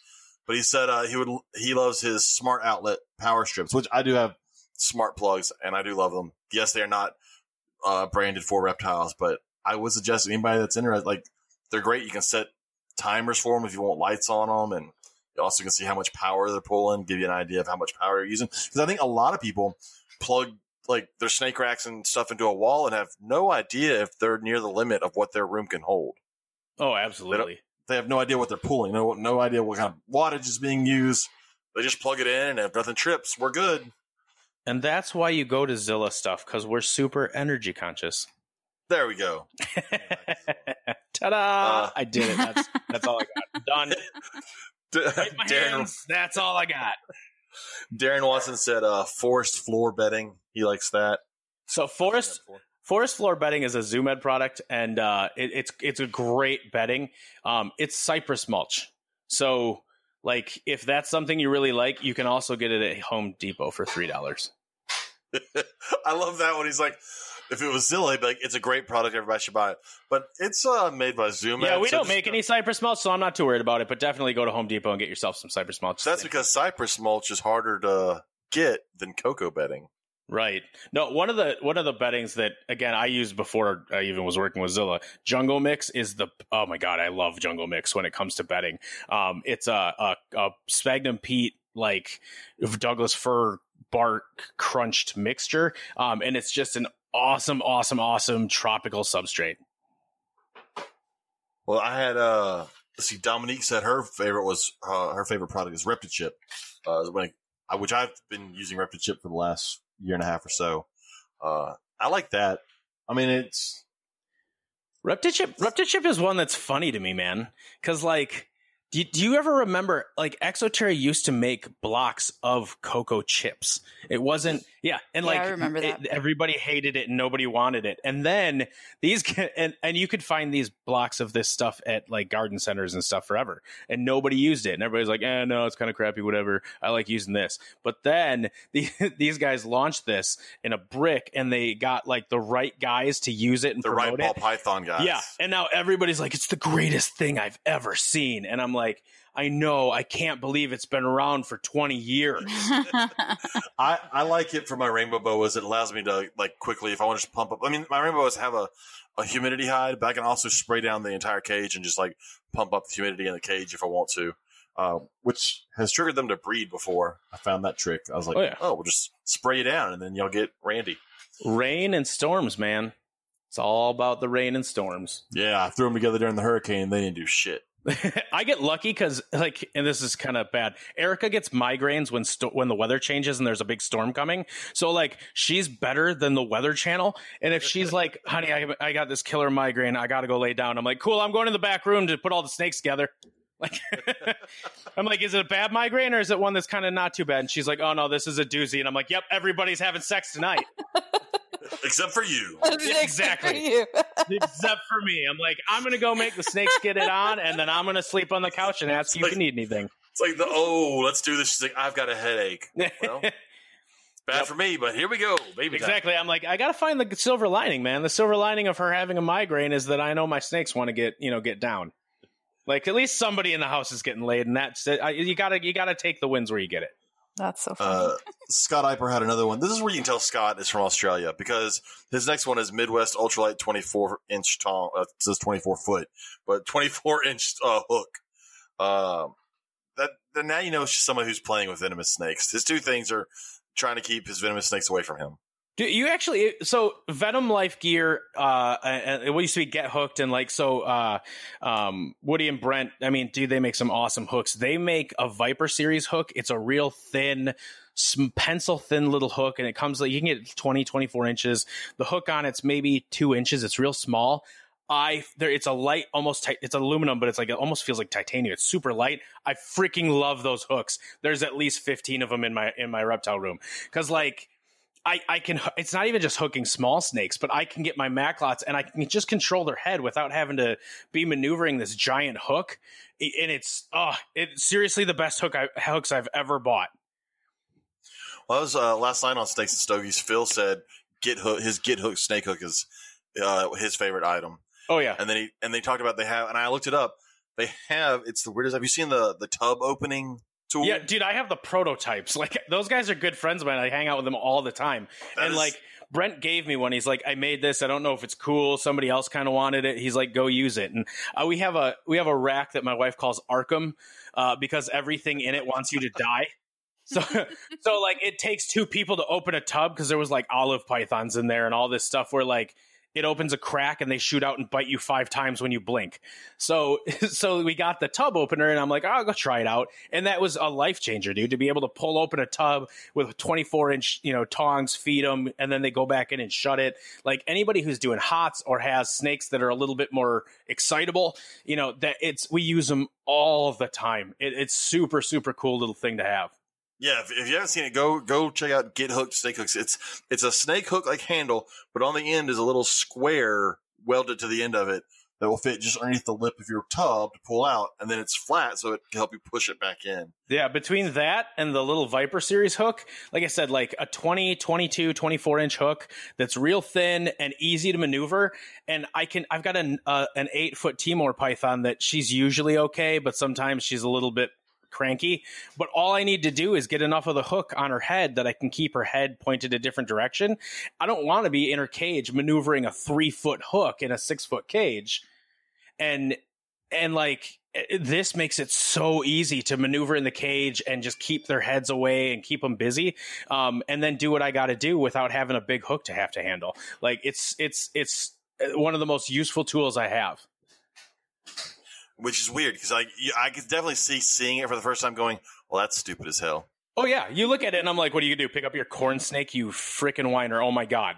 But then, like when you start working with some of these other snakes, and I'm like, "Oh no, actually, I really." I only need a 20 inch little tiny hook. It's big enough at the end for me to like, even if I'm just using it to push them, it's just a small, it gives me enough control to maneuver easily and just push them away and keep them distracted and do my work that I got to do without having to like, all right, I'm getting out the Timor. Erica, can you come help me? I got to bag her up or something so I can get in there and clean the cage because she's going to mess up my day if I don't. In this, I can just, all right, honey, get out of the get out of the get out of the hide. I'll poke you over here, and then I'm going to get you into this hide. Just kind of guide your head in, and then you're all happy, and you get in there, and I can clean your cage. And if you poke your head out, I can just tap it you on the nose, and she pops back in. You know, and I'm not using this 36 inch thing. I'm trying to do all this at the same time. It's and it's lightweight. I mean, it's you can spin it in your fingers like a pen. It's super cool. And then let's see. So that was all I had for the products. Then we had our things that our, our listeners normally post throughout the week. And again, man, Scott Eiper was popular on Facebook this past week. Uh, he said his wife formed a group called uh, on Facebook called Herpers, H E R capitalized pers, which is I think similar I saw to that. Well, that's similar to April. There's a group that you're in that's a, a female mm-hmm. keeper yep. group as well. They actually just made shirts too that say that says herping is for everyone, and the her part is a different color. So yeah, it reminded me of that. Yeah, well, I got I got three little girls, man. I am all for women in the hobby, and like my my my six year olds when they were four, we went and did a, a reptile show at this, at this did this event, and I did a talk on native species and had some tanks in the back, and and like these high school kids are like, oh, what's this? And this tiny, teeny little four year old comes up and she's like, that's a Uromastyx, and that's a ball python, and that's a corn snake. and I'm like, ah, it's so cool. Like I have, like, and, and, me and Eric have conversations all the time too about like just women in the hobby and like you ladies need some more respect. Like that's absolutely a thing. Uh, but but it's it, it, I, I, totally support that. I think it's I, some of the most amazing and brilliant women in this hobby uh, uh that I, are people I know are women in the hobby that just get totally passed over or like even Erica, like she's she's a she's a certified vet tech that's worked 13 years with exotics. She's done some of the most incredible things that I I could tell you stories that would just blow your mind of her knowledge, but she's super quiet about it. She's not out there, you know, blatant and telling everybody. She's published, you know, she's a published author like on on emergency veterinary medicine and but at the same time, people will come up to me and ask me a veterinary question and I'm like, ask her. She's the the you know, she's the person. She's on the board for the Association of Reptile Amphibian Veterinarians. She's one of the top medical reptile minds in the country. Why are you asking me? And I know they're just asking me because I'm the guy. And Yep. it drives me absolutely crazy. And that's a very, very common thing too. So it's nice that we have that group. So beginners to intermediate expert, if you want to call anyone an expert keeper, um, they all of everyone comes together, super supportive. You know, if you just got your first ball python, we are excited for you um, because there's some things that women in a male dominated industry have to kind of go through and maneuver around, and some people get you know the bad parts of that worse than others. So it's nice kind of to have a group that you don't have to deal with any of that and just have a supportive, you know, group that really can lift everyone up and then truly help people out. Like, um, we ask anyone can ask any questions on there and don't get shit from, you know, like other groups where you go in and ask a question and people just like, tell you how dumb you are and you don't know what you're talking about, blah, blah, blah. That's just not the case in this group. So it's really nice to have that kind of outlet. So yeah, sorry I'm freaking out. Erica just came in here. There's I have a Starry Night reed frogs on my desk and they bred. There's tadpoles in there. awesome. Dude, they call all the time. If you listen to our podcast, you'll hear them calling all the time. It drives me nuts. And I was looking over there and I'm like, oh, what's, is there a worm in there? Holy crap, there's a crap load of tadpoles in there. That is awesome. Yeah, that's awesome. Well, Like, congrats, guys. yeah, all right. Like, I didn't even know that was a thing. I was hoping they were breeding. I know it's a trio. They're getting big already. Yeah, and I'm, I looked over there and I'm like, oh, there's something wiggling. I'm like, oh, cool. It's probably mosquito larvae Well, with the the freaking side are mosquitoes. big or getting bigger. Yeah, she apparently this might be actually a couple clutches. Well, sweet. Dang. We have we're gonna have some baby Starry Night reed frogs. Rad. That's like uh, last. I caught a. Uh, that- I caught a centipede in my house a few weeks back, and I kept it because I was like, I want to feed this thing, and I haven't got it to eat yet. But then I went to check on it last night, and I'm like, man, she looks weird. And I realized inside of her legs is a giant mass of eggs that she's carrying around. So I now have a centipede that's carrying around centipede eggs. Uh, so I'm gonna have baby centipedes at some point. That's which would be awesome. Really cool. I love peedlings. There's and because you get to call them peedlings too, which is like kind of adorable. like there's so many things like slings and things like that, and I'm oh, like, Your okay, so I found that out on your your podcast. I always knew. Well, I knew what a sling was. I mean, I knew it was a baby spider, but I never Yeah. realized it stood for spiderling. which Like, because we have we have to shorten an already not that hard word. but we're reptile people, man. We only got so much. I only got so much room in my brain, and if you can take out four letters of that, that's that's four letters I can use for something else, like swear words. those, those are important. Exactly. There's a lot of four letter words that I need to keep in my head. Uh, the next thing we had was uh, Lavissa Ratliff put a video up from a YouTube channel I had never seen before, and I, I watched. It was called uh, L's Reptiles, and it was about reptiles and kids, uh, which is interesting. She has four kids: two year old, four year old, eleven year old, thirteen year old, and she kind of goes through the levels at which is probably the safest way to have like the two year old obviously is not holding the, the animals you're holding it they're touching it uh, the four year old maybe kind of gets to hold like a ball python because it's not going to move much but they're not holding crested geckos you know the 11 year old can hold the crested gecko and the 13 year old can pretty much do whatever um, within you know obviously not they're not grabbing like rattlesnakes but Right. uh, it was just an interesting video. And then anybody that watches it goes over and checks out her channel. Um, if you're not from the South, she's gonna sound funny because she is. I was listening to it. I was like, "Damn, she is from somewhere in the South." And I looked up. I looked on her on a on YouTube, and they have a PO box in Decatur, Alabama, and I'm from Alabama, and I was like, "Yeah, she's from there." Dude, I, we, one of our sales guys at one point was, it was he doesn't work with us anymore. It sucks. He's a super cool guy, but he was the like most Cajun Louisiana like swamp guy. Like I listened to him and I'm like, everything you said sounded cool, but I don't know what you said. Yeah, that's that starts about an hour south of me. About an hour south of me, that that voice picks up, and uh, it can be tricky sometimes. yeah, no, but at the same time, I'm like, That was cool. Can you say it again? I am not going to understand it again, even if you go slow. But just say it again so I can be happy. It always crack, it always cracks me up when watching like uh interviews with LSU's football coach, Coach O, and they put subtitles. I'm like, I I understand the man. Why did, why does he have subtitles? Well, apparently I have a pretty gnarly accent because I'm up from you know the north, so you got to watch out for that. I don't hear it often. Yeah, I haven't really yeah, no, I- it yet. I, I haven't said yatter hey, and I think that's I don't know. We get we get told we have I get told all the time like oh you have like that midwestern accent, and I'm like I can pronounce words clearly. Like I guess that's an accent. Like maybe maybe I'm just a dick, but I feel like that's kind of it. What a dick. yeah, that guy, what a prick. Uh, the next thing someone posted it was uh, Jen Strickland posted two things. The first one was a clip from a place called Sunshine Coast Snake Catchers 24 7. So in Australia, and they had to go remove this huge carpet python from this kid's bed. It, like it had crawled up. It was cold outside. Had gone inside and curled up in the kid's uh, electric blanket and was laying in the bed. And so it was just them removing this big old carpet python, which which is just so weird because here I'm like, yeah, found a rat snake. They're like, yeah, found a coastal carpet python. I'm like, But you know, know you know, what? why There- it was in his bed though, dude. It was sizing him up to Sizing eat him. him up. oh my god. he was waiting for the kids to lay next to him. Yeah, like What I, you gonna I, eat for a few weeks? I love when people bring that story up. I'm like, no, totally. That's absolutely what happened. You know what? I watched a documentary on uh, African lions, and before they kill a buffalo, they lay by it and they just make sure that they can kill it. And they ask it questions about where it's going to be. Like, hey, you walk into your car alone later, and then they they figure it out, and then they go kill it because that's how animals work. yes. I'm gonna There's use just- that because gosh, how many people ask that? Well, my, I always go yes because in the wild, cousin's snakes lay right next to the rabbit. gosh, I know. Well, every prey species is like, "Oh, you're going to eat me tomorrow." Well, are you Cool. sure? Let's let me let me cuddle with you. I'll stretch out. Like, is I this gonna? too Is it gonna? don't- Yeah, I don't, you might want to eat my brother. He's a little smaller, or like I might be good. I'm pretty fulfilling. I feel like I've I've lived a good life, and I'm ready to be digested. So I, I, I'll be here tomorrow. Meal. I had a big meal. I don't think you can swallow me whole. I'll, be, I'll, be, I'll be here uh, tomorrow, man. Like, just come back. I'll be right here around this hole, probably about three o'clock. Like, you can ambush me if it makes you feel better, or I'll just lay there because you know, like frozen thawed. That's what you do. You just stick it in their face, and they're like, "Cool," and they eat it. So, like, I'll just do that for you if you want. That's how prey work.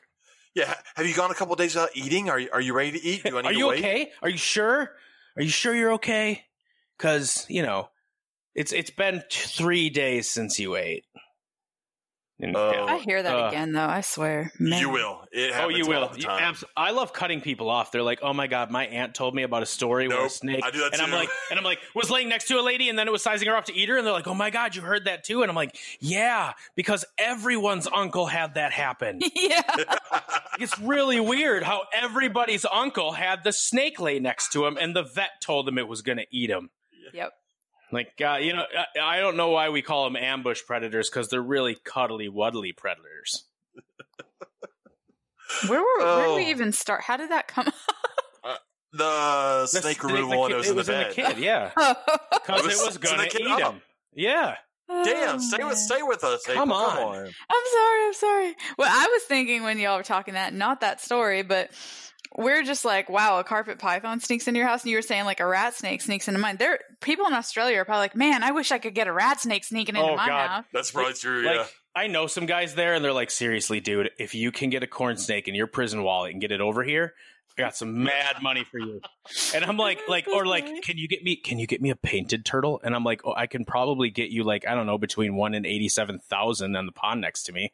And they're like, get- oh, geez, that's just the dream animal for us. And I'm like, dude, you own a perentie. And he's like, he's like, he's like, yeah, who doesn't? It's not a big deal. And I'm like, uh, My my kid handles King Browns. Yeah, I just went outside and tripped on, you know, a shingle back. I it was I was sick of it being in my yard, so I threw it over the fence, and then there was seven more the next day. Like there's squirrels here, and I'm like, oh yeah, poor life, poor you. Shut up. Well, that's this next. This next story is also Australia. It's a video, and like they, show it in like um infrared and heat, so you can see it happening. But it's a, a mother Cunningham skink fighting off a brown snake because she has a whole bunch of babies around her, and she actually like attacks a brown snake and fights it off. I'm like, that's a badass skink to take on a brown snake. Dude, there, some of the maternal instincts of reptiles are just incredible. Like, that's one thing. I actually was having a, a conversation with one of the VPs at work today. I was like, you know, we were talking. He was talking about we uh, we're testing out some products, and he's got some tortoises in his office, and and he's like, I just can't believe how amazing these are, and they have all these personality, all this personality, and they're all different, and and I'm like, do, do, we got into this conversation just about how people just think that reptiles are this prehistoric, stupid rock that moves and it's all instinctual but the more we learn about them and the more we research and all these papers that are coming out like they they're super smart they're teaching anoles how to you know go through mazes and stuff and just the the cognitive abilities of these animals and like the maternal instincts of some of these skinks and rattlesnakes and it's just I, I, I hate hearing because you hear people are like, oh, your snake doesn't love you. Snakes can't love. And I'm like, okay, like I have a problem with that because I don't know anybody who can ask them if they do. and until we can ask them, I don't think you can get a solid answer. Well, you it's know, like so we Hundreds even of millions of years of evolution did not just skip the brain. Like it didn't. right. It didn't go. We're going to evolve the body, but leave the brain. Yeah, I love when people are like, "No, snakes are pretty primitive," and I'm like, "Yeah, like I hate how they can smell in 3D and they see infrared. Who can't do that?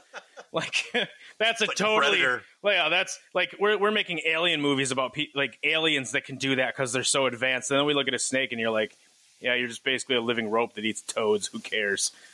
like, dude, come on.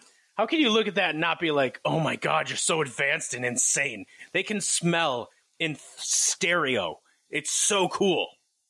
Well, that like goes with the next story. So the next story was posted by Victor. Uh, it's- a picture of a male gharial with hundreds of babies on their back because the males are protective of the babies, and like it's from what I read, it's you know it's babies from multiple mothers, and and because we think like alligators, and crocodiles carry babies in their mouths, gharials can't really do that, and so they're just piled on his back uh, for safety, which is a whole paternal thing like that. You don't you don't normally think of the dad helping raise the baby crocodilians, but in this case, it is. It's got all these little babies on top of it. So, totally useless random fact about gharials. Do you know what that big knob on the, their nose is called? No, It's called the boss. Are you the serious? boss. Yeah, that's called a boss. I felt like I should like. Oh, maybe I actually know this fact, but then you said it. I'm like, no, I definitely No, never did. yeah. That's what I was like. I was like, I've watched. I've watched stuff with Ron Whitaker when I was a kid. I'm sure they said it, and then you said it. I was like, no. Dude, I mean, meeting Ron Ron Whitaker. Whitaker I'm like, was nope. so cool.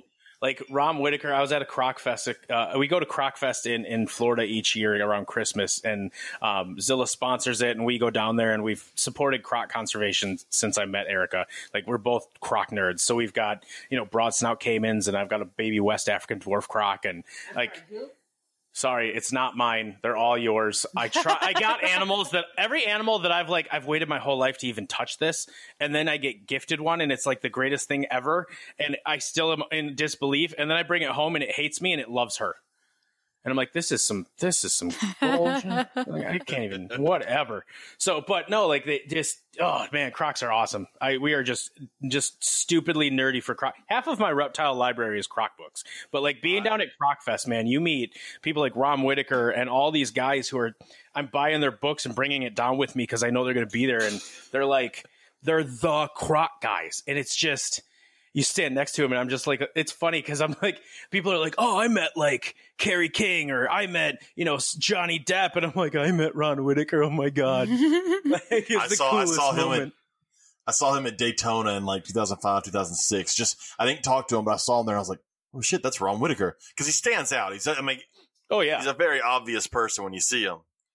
Uh, but I, that's the one thing I miss from being a zookeeper. Like I miss working with crocodilians. If Yeah. I had the if, I had the money and the ability, I'd have a Chinese alligator right now. Oh, dude, absolutely. Like that's that's on my list. That's on my list. So we want to work with basically the five smallest species, which is the two uh, Paleosuchus, um, and then the dwarf crocs, the broad snouts, and the Chinese gators. I had so at my zoo I worked with a dwarf croc, a three legged dwarf croc. He was a dick. Uh, I worked with a Chinese alligator. He was amazing. yeah, Like they're the, incredible. The calmest. Uh, we did have a dwarf caiman that ended up killing itself by freezing to death. We had a uh, a heated pool, like with a jacuzzi heater on. All the alligators got in there. Nope, this caiman just sits on the other side of the yard, and we come in the next morning, and there it is, dead. I'm like, dude, you could have gotten the the water has heat coming off of it. right? Just froze to death. Uh, Dude, some some of those more tropical animals though, they're kind of weird when it comes to that stuff. Like it's just like a Burmese python, man. Like they were talking about like way back about how they could move. There was a, the report said that in 20 All years way- they could maybe in New York? City. And I'm like, yeah, Yeah. I'm like, uh huh, because you're looking at the average temps, not the extremes, which matter. And but you could take your berm, and I could be in Wisconsin, kick open the door, and like a sliding glass door, of the snow, and he'll just be like, "Cool, I'll go out there." Like they have no self preservation. They're just like, I can see that it's cold because you know I can see frickin' heat, but you know maybe there's food. We'll check it Well, out. it's like every every winter, I'll see in the sulcata groups on Facebook someone letting their sulcata walk around the snow. And they go, he loves it. Like, stop that. Just because he'll walk out there in the snow doesn't mean you need to drop his body temperature rapidly by letting him walk on ice. no, that's because- why. That's why you just reply. You know what I love? Bashing in your face, and I'm just going to do it because it makes me happy. But you're not going to like it. Kind of like he hates what you're doing to him because that hurts. You see how he's not stopped moving? He's looking for the heat again. Yeah, you basically you might as well throw him degrees on lava. Like it's the same pain. That one kills me. It's every year, every Yep. winter. There's always, and, and someone will uh, stand up and go, "What are you talking about? Leave him alone. You can see he enjoys it." It's like, really? How? How, how do you see the tortoise enjoys freezing? He's wagging his tail. Duh. I need you to go to Africa, the savannas of Africa, and find me the spots where they sit in the snow. Yeah, They just hang out in the snow all day. Yep. Uh, well, I mean, obviously. Well, and then the people, just, people just don't get it, and that- that's one thing that that I I really I hope between all the podcasts and the and even the YouTubers and pet tubers sometimes drive me nuts, but there's still some good ones out there like Dave and and and and Beyond the Glass and some of that stuff like people who really take it seriously and are educating. But I wish people would take the time to really learn like even the nervous system of reptiles and how it works and how they perceive pain. You can actually take a frog and put it in a, in a, in a pot of cold water and stick it on the stove and it'll swim around like nothing is happening until it boils to death because they don't feel they don't like actively react to slow increases Okay. in temperature. Now I'm really worried that somebody did that experiment, and that sounds horrible. Dude, it was the 30s and 40s, man. There was no rules.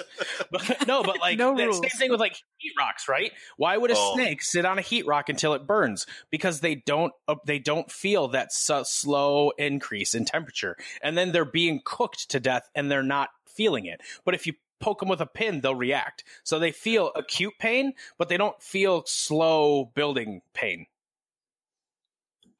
That's crazy. Oh, last thing from one of our listeners, Jeff Obst, and I saw this float around all the groups, but that uh, that over fifty year old ball python that had the Partho clutch of eggs, and uh, it was at the St. Louis Zoo, I think. That was so rad. That is so cool. I parthenogenesis just blows my mind. Like I think just another that it was example. what- It was 40 or 50 years. How old was that snake? Is it? It was- it was- said It said Over 46. It said like 40 or 50. And then like all of a sudden it was like 60 and 70 and every news article had a different number. it's a hundred and fifty Yeah. year I thought it old in the ball 40s. python. even even even that in the 40s, if So the- the low oh, number, right. that's impressive. The, zoo, And- the zoo's post that- says that it was over fifty. Yeah. And people think like, that you know the the reptiles are a short term kind of pets. Like no, if you actually maybe not feed it every five days, that they'll live a pretty pretty You long have time. to every five days. The breeder was doing it. I'm going to do it. Dude, if my snake isn't 15 feet with the head of a children's python, then I'm not doing it right. Dude, we I got laugh, but I mean that's this Oh, is a serious no. but it's problem. a real, th- yeah, oh yeah, it Yeah. seriously is. I got a boa once that was like that. I got a, a male boa that was big enough to be able to eat small rabbits, but his head wasn't. Yeah. His head had to eat medium rats until It's I could get his head to match his body. Like, why does your retic look like a anaconda? Like, anacondas are just dopey looking because they have tiny heads. Like, that's just their thing. That's but, what like, they're supposed to look doesn't. like. yeah, like it's not supposed to look like that. But like, so did, that on the on the the longevity thing, like Auckland Zoo in New Zealand had a couple years ago a 108 year old tuatara father some clutches. Oof. Like that's just the Wow. coolest freaking thing ever. Um, and I've had friends who like like uh, here locally, uh, Rob Carmichael at the Wildlife Discovery Center. Anybody in Northern Illinois or in the area ever, even when you come to Tinley, you should go check that place out. He has a Komodo dragon, and it's this tiny little like hobby farm he turned into his city zoo. It's really cool. Um, but he had a, a, an alligator snapping turtle that was easily over 200 years old. I mean, the thing was incredible. Its head was the size of a cantaloupe or bigger. Yeah. I'm willing to bet though, when he's taking care of his snapping turtles, he didn't get the same shit I got down here. I got recipes when I was taking care of our snapping. Turtles. Oh turtles. yeah, like I mean, because you still get it. Like we still get up here. Every good snake is a dead snake, and oh, that would make a good pair of boots. Which I reply, so would your kids, you redneck. Um, yeah, but see, see, that's different. Down here, coon asses are eating everything, and so I get. I get how great that alligator would taste, how great the snapping turtle would taste, how great everything we took care of. I'm like, guys, just fucking go to a grocery store. Stop it. Right. And like I'm I I yeah, I'm like, you know, if you hunt stuff and it's legal and and and you eat it and power to you, you know. But like but with that big snapping turtle, it passed away and and Rob was pretty crushed, you know, because the thing was just impressive and incredible. It's at the Natural History Museum now. Um, but I told him, I'm like, honestly, dude, you had it was a rough month. He had a, a green mamba that passed away of old age, and then that turtle. And I'm like, at the same time, I'm like, Rob, you you had like a that animal lived the longevity of its life with you. That's in, that's insane. That is that is a testament to your knowledge and husbandry and dedication. Like if you get an animal like a ball python that's laying eggs at 50 years old, like that is an incredible statement to the to the husbandry and the health of that animal, especially because reptiles are just so prone to so many stupid things like cancers are rampant in reptiles. Oh yeah. I mean, it's and it's just it's it's frustrating. I mean, it's one of the most frustrating hobbies to have, where you spend a lot of money on an animal, you care for it, everything's perfect, its whole life is perfect, and, And it then it dies for no reason. Yeah. yeah. But you know, to to get through that for fifty years with an animal that's healthy and still reproducing, I mean, that honestly, that is co- that normal ball python laying eggs, even if they were just partho, even if they were infertile, just being a fifty plus year old ball python, that's a bigger accomplishment to me than breeding anything. I agree. Yeah. Now, I'm glad you I do do have to too, bring up Ryan. A few minutes ago, you said Tinley, and I've got to admit, uh, prior to doing a little bit of research, the only things I knew about you were that you worked at Zilla, Mhm. and that you were the one person I know that overpaid to propose to their wife. so I'll, I'll let you guys know a secret. Uh, that whole thing was staged, and I didn't actually have to pay that much. That, that- damn. that makes you feel, that makes you feel. I watched that video. Like the so we were at Tinley. April and I were there with Joe, and we were actually at, we weren't at the auction because we were at Joe's hotel room watching him get a tattoo, which is a completely different story. For Right? April wasn't there for that one, but no, I wasn't. that was a, that was a stories though. Yeah. Uh, but then I heard about what happened, and then I saw the videos. I was like, "Damn, that would suck." No, so that much. I, I told all the guys that were bidding, I'm like, look, only bid up to X amount, otherwise she won't believe it. Because, like, dude, I I might like be the brand manager for Zilla, but I don't make the kind of money that I can spend 15 grand on a mystery box. Like, I'm not Todd Goodman. You know, so like we're sitting there and, and, and my buddy Dan just kept messing with me and kept going higher and higher and higher and higher. And, and then Phil finally was like, okay, Ryan wins because he's like, dude, shut up. well, I saw you like in the video. You can see you turn around, and you're oh, like, I "Come gave him. I'm like, dude, you bid again, and I won't bid, and then you'll have to buy my proposal, and Phil will make you pay. I'm like, you want to make it twenty, make it twenty, because I'm not going to bid against you then. That's so funny.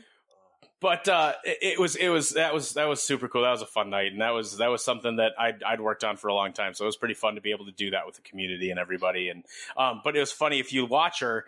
She said, "Oh, she was having an. She's in the kitchen right now. And I could see her, and she's basically making a lot of faces and slowly killing me again in her head. Um, but she was sitting next to me, and you see her hand go over her mouth, and and nobody realized what was happening. Like she was just getting a little bit flustered. Like, oh my god, because I told her it was for her birthday, because that was her birthday too that night. And uh, and what was happening was she was hiding how the words that she was saying to me, all of which were death threats.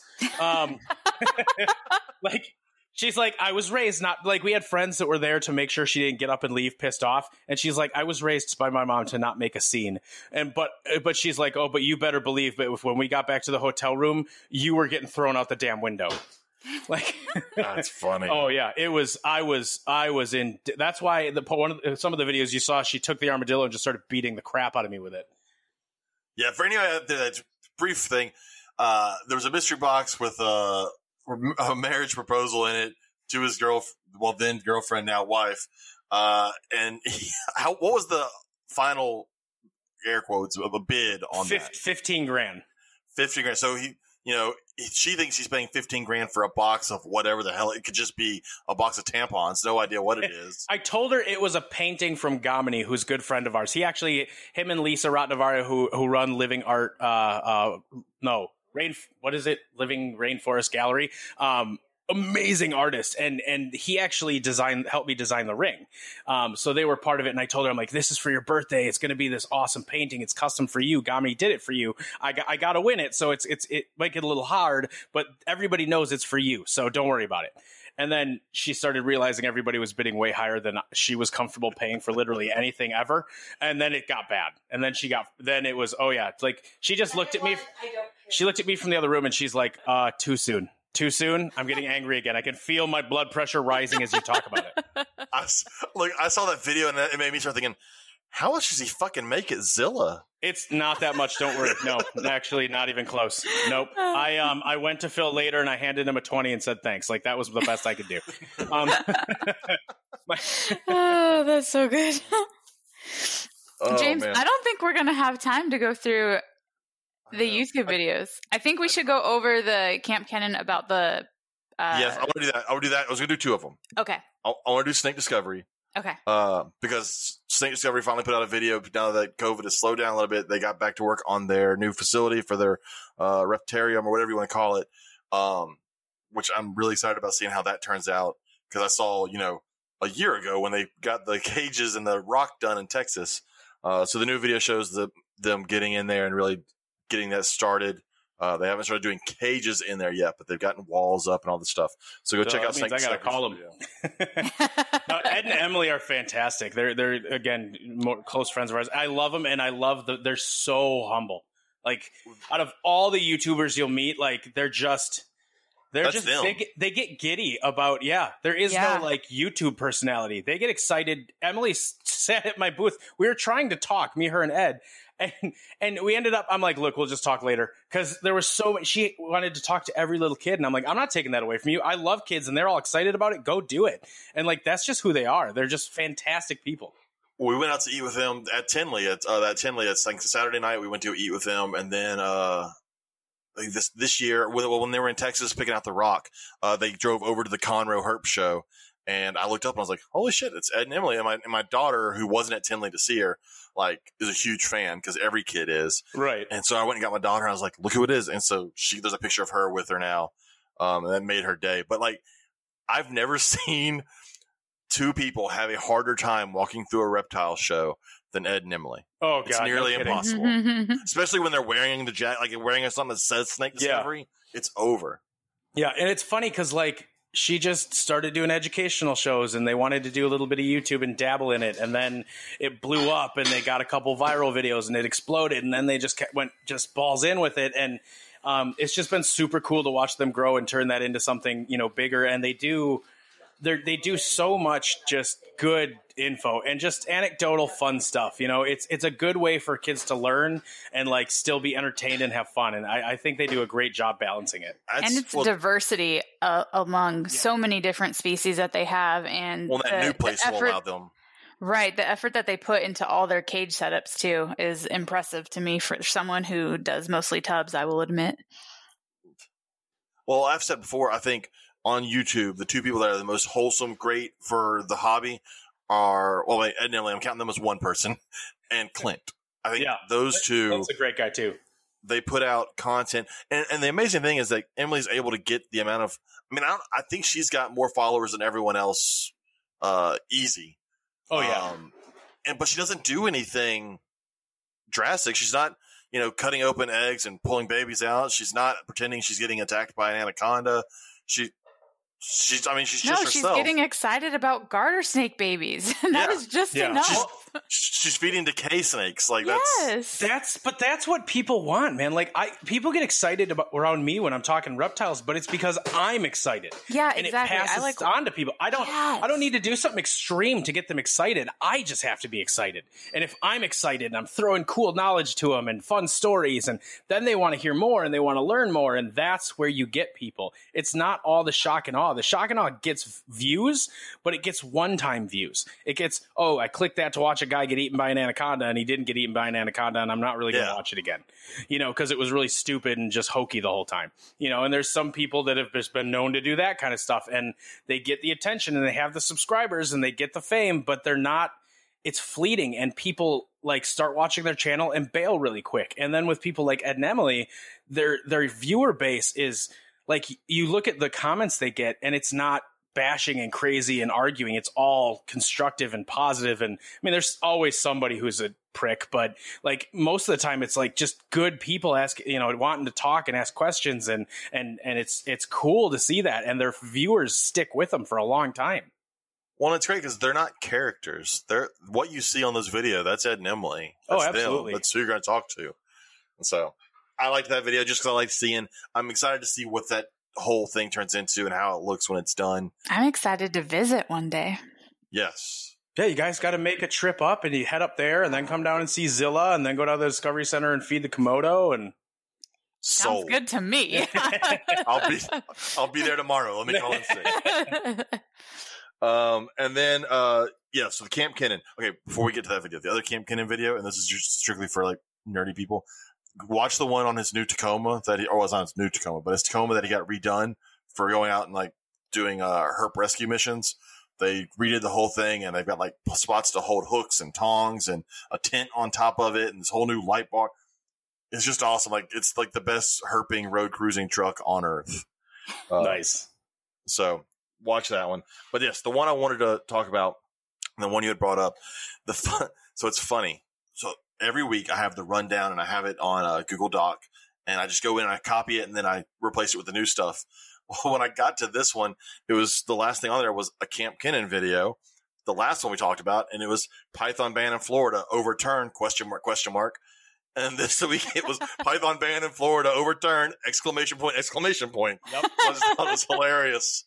So Uh, huge props to those guys in USARK Florida, Michael Cole, Michael Barrera, um, those guys doing the work to do that. I mean, that's another big victory for USARK. And that's like, if you've listened to our podcast, that I hammer that every week. If you're not a, a, a bronze member doing a five bucks a month for USARK, then uh, just, I have a lot of things I want to tell you about how you're just sucking at life. But like, it's I, I consider it the our, our dues. That's our dues for being part of the reptile community, and it really should be looked at that way, as that's how we're going to keep our hobby around.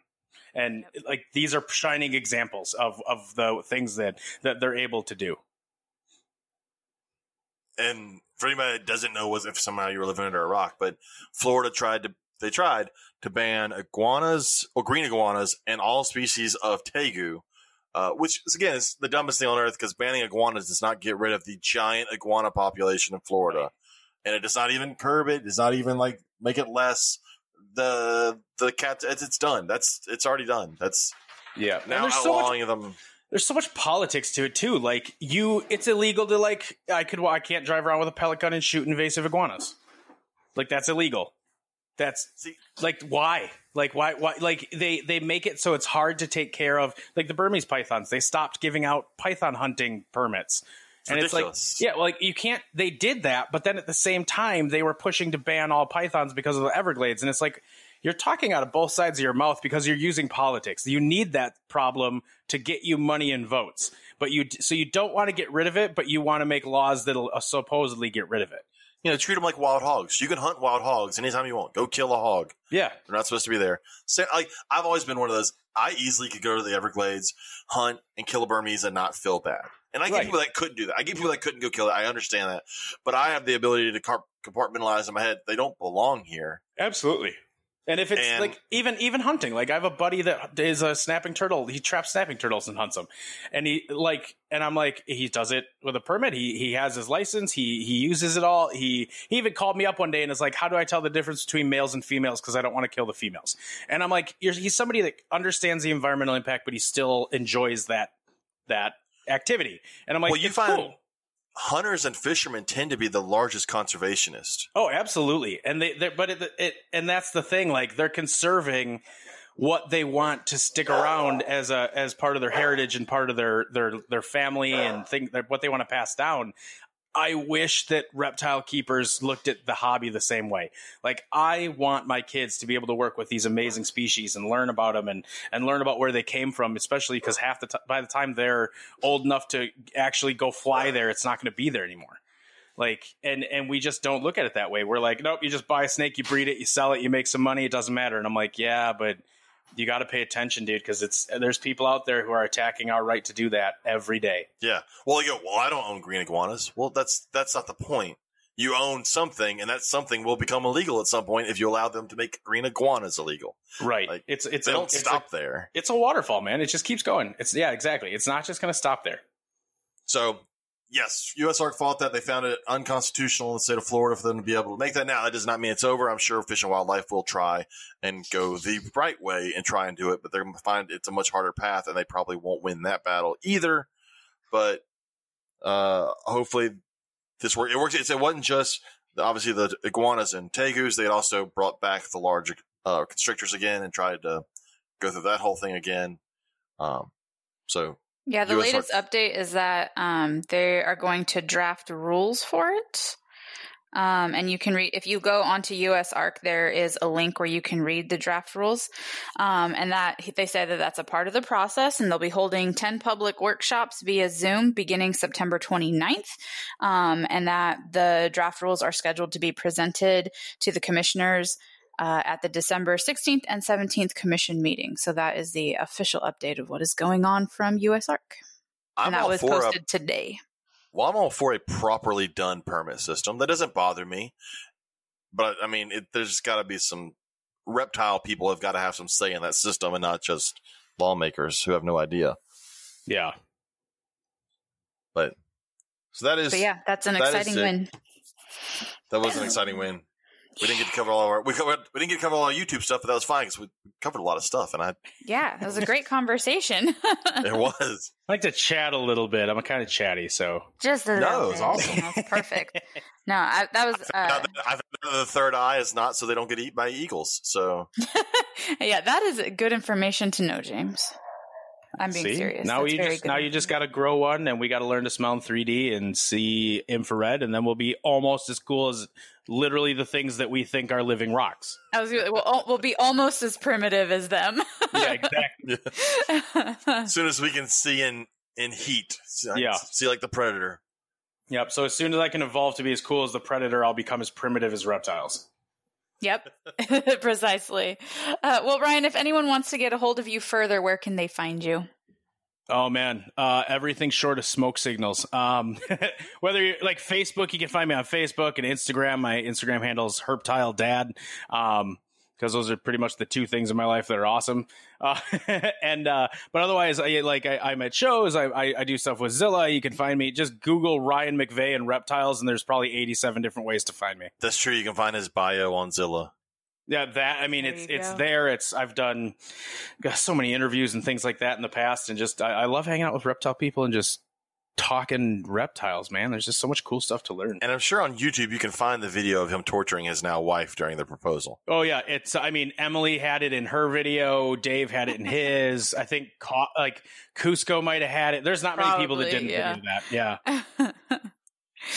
All right. If you're looking for me, you can find me at designerexotics.net or Designer Exotics on Instagram as well as YouTube. And if you want to find me, I am on Facebook under Simply Serpents or on Instagram at Simply underscore Serpents. This coming up weekend on the 19th and 20th, I'll be at Conroe, Texas at the Simply Serpents booth and at the Simply Bio booth. If you're interested in isopods and little isopod setups and getting into bioactive, come by and see me. Uh, also, while you're at Conroe, if you come there, go by and see our sponsor, Lone Star Reptile Racks. They will also be there, pick you up a rack. And since you're at the show, you'll be at our other sponsor, uh, Reptile Shows. So come out and see us. If you want to get a hold of us on the podcast, it is the Reptile Gumbo Podcast on everything and at gmail.com for email. Uh, remember, each week we make a post. Go on there, tell us what you saw that week, what you think's interesting, what do you want to talk about. Uh, that's all I've got. I was this was a great episode. I enjoyed all the information we got. Thank you, Ryan, for coming on. Yeah, absolutely, guys. much, This Ryan. is super fun, and I'm happy to come hang out whenever. Yeah. Cool. Well, see, now you made the mistake of saying that. I know. Now we're going to take you up on it. oh, you know, totally, totally do it. I mean, like we didn't even get into the Herp Society and the rescue, and like it, I, man, I got too much crap in my head. I got to get it out, or I won't remember what I like. I'm gonna forget where I where I sleep. And make sure to check out Ryan's podcast, Reptile Room Confessions. yes. Uh, Yeah, I should start learning to better promote my own crap. Yes. yeah, me too. I don't promote my own stuff either. I'm terrible and James yells at me. Yes. Sorry. So- All right, guys. Well, thank me, you so guys. much. And we will catch you guys next week. Thanks so much, everyone. Bye.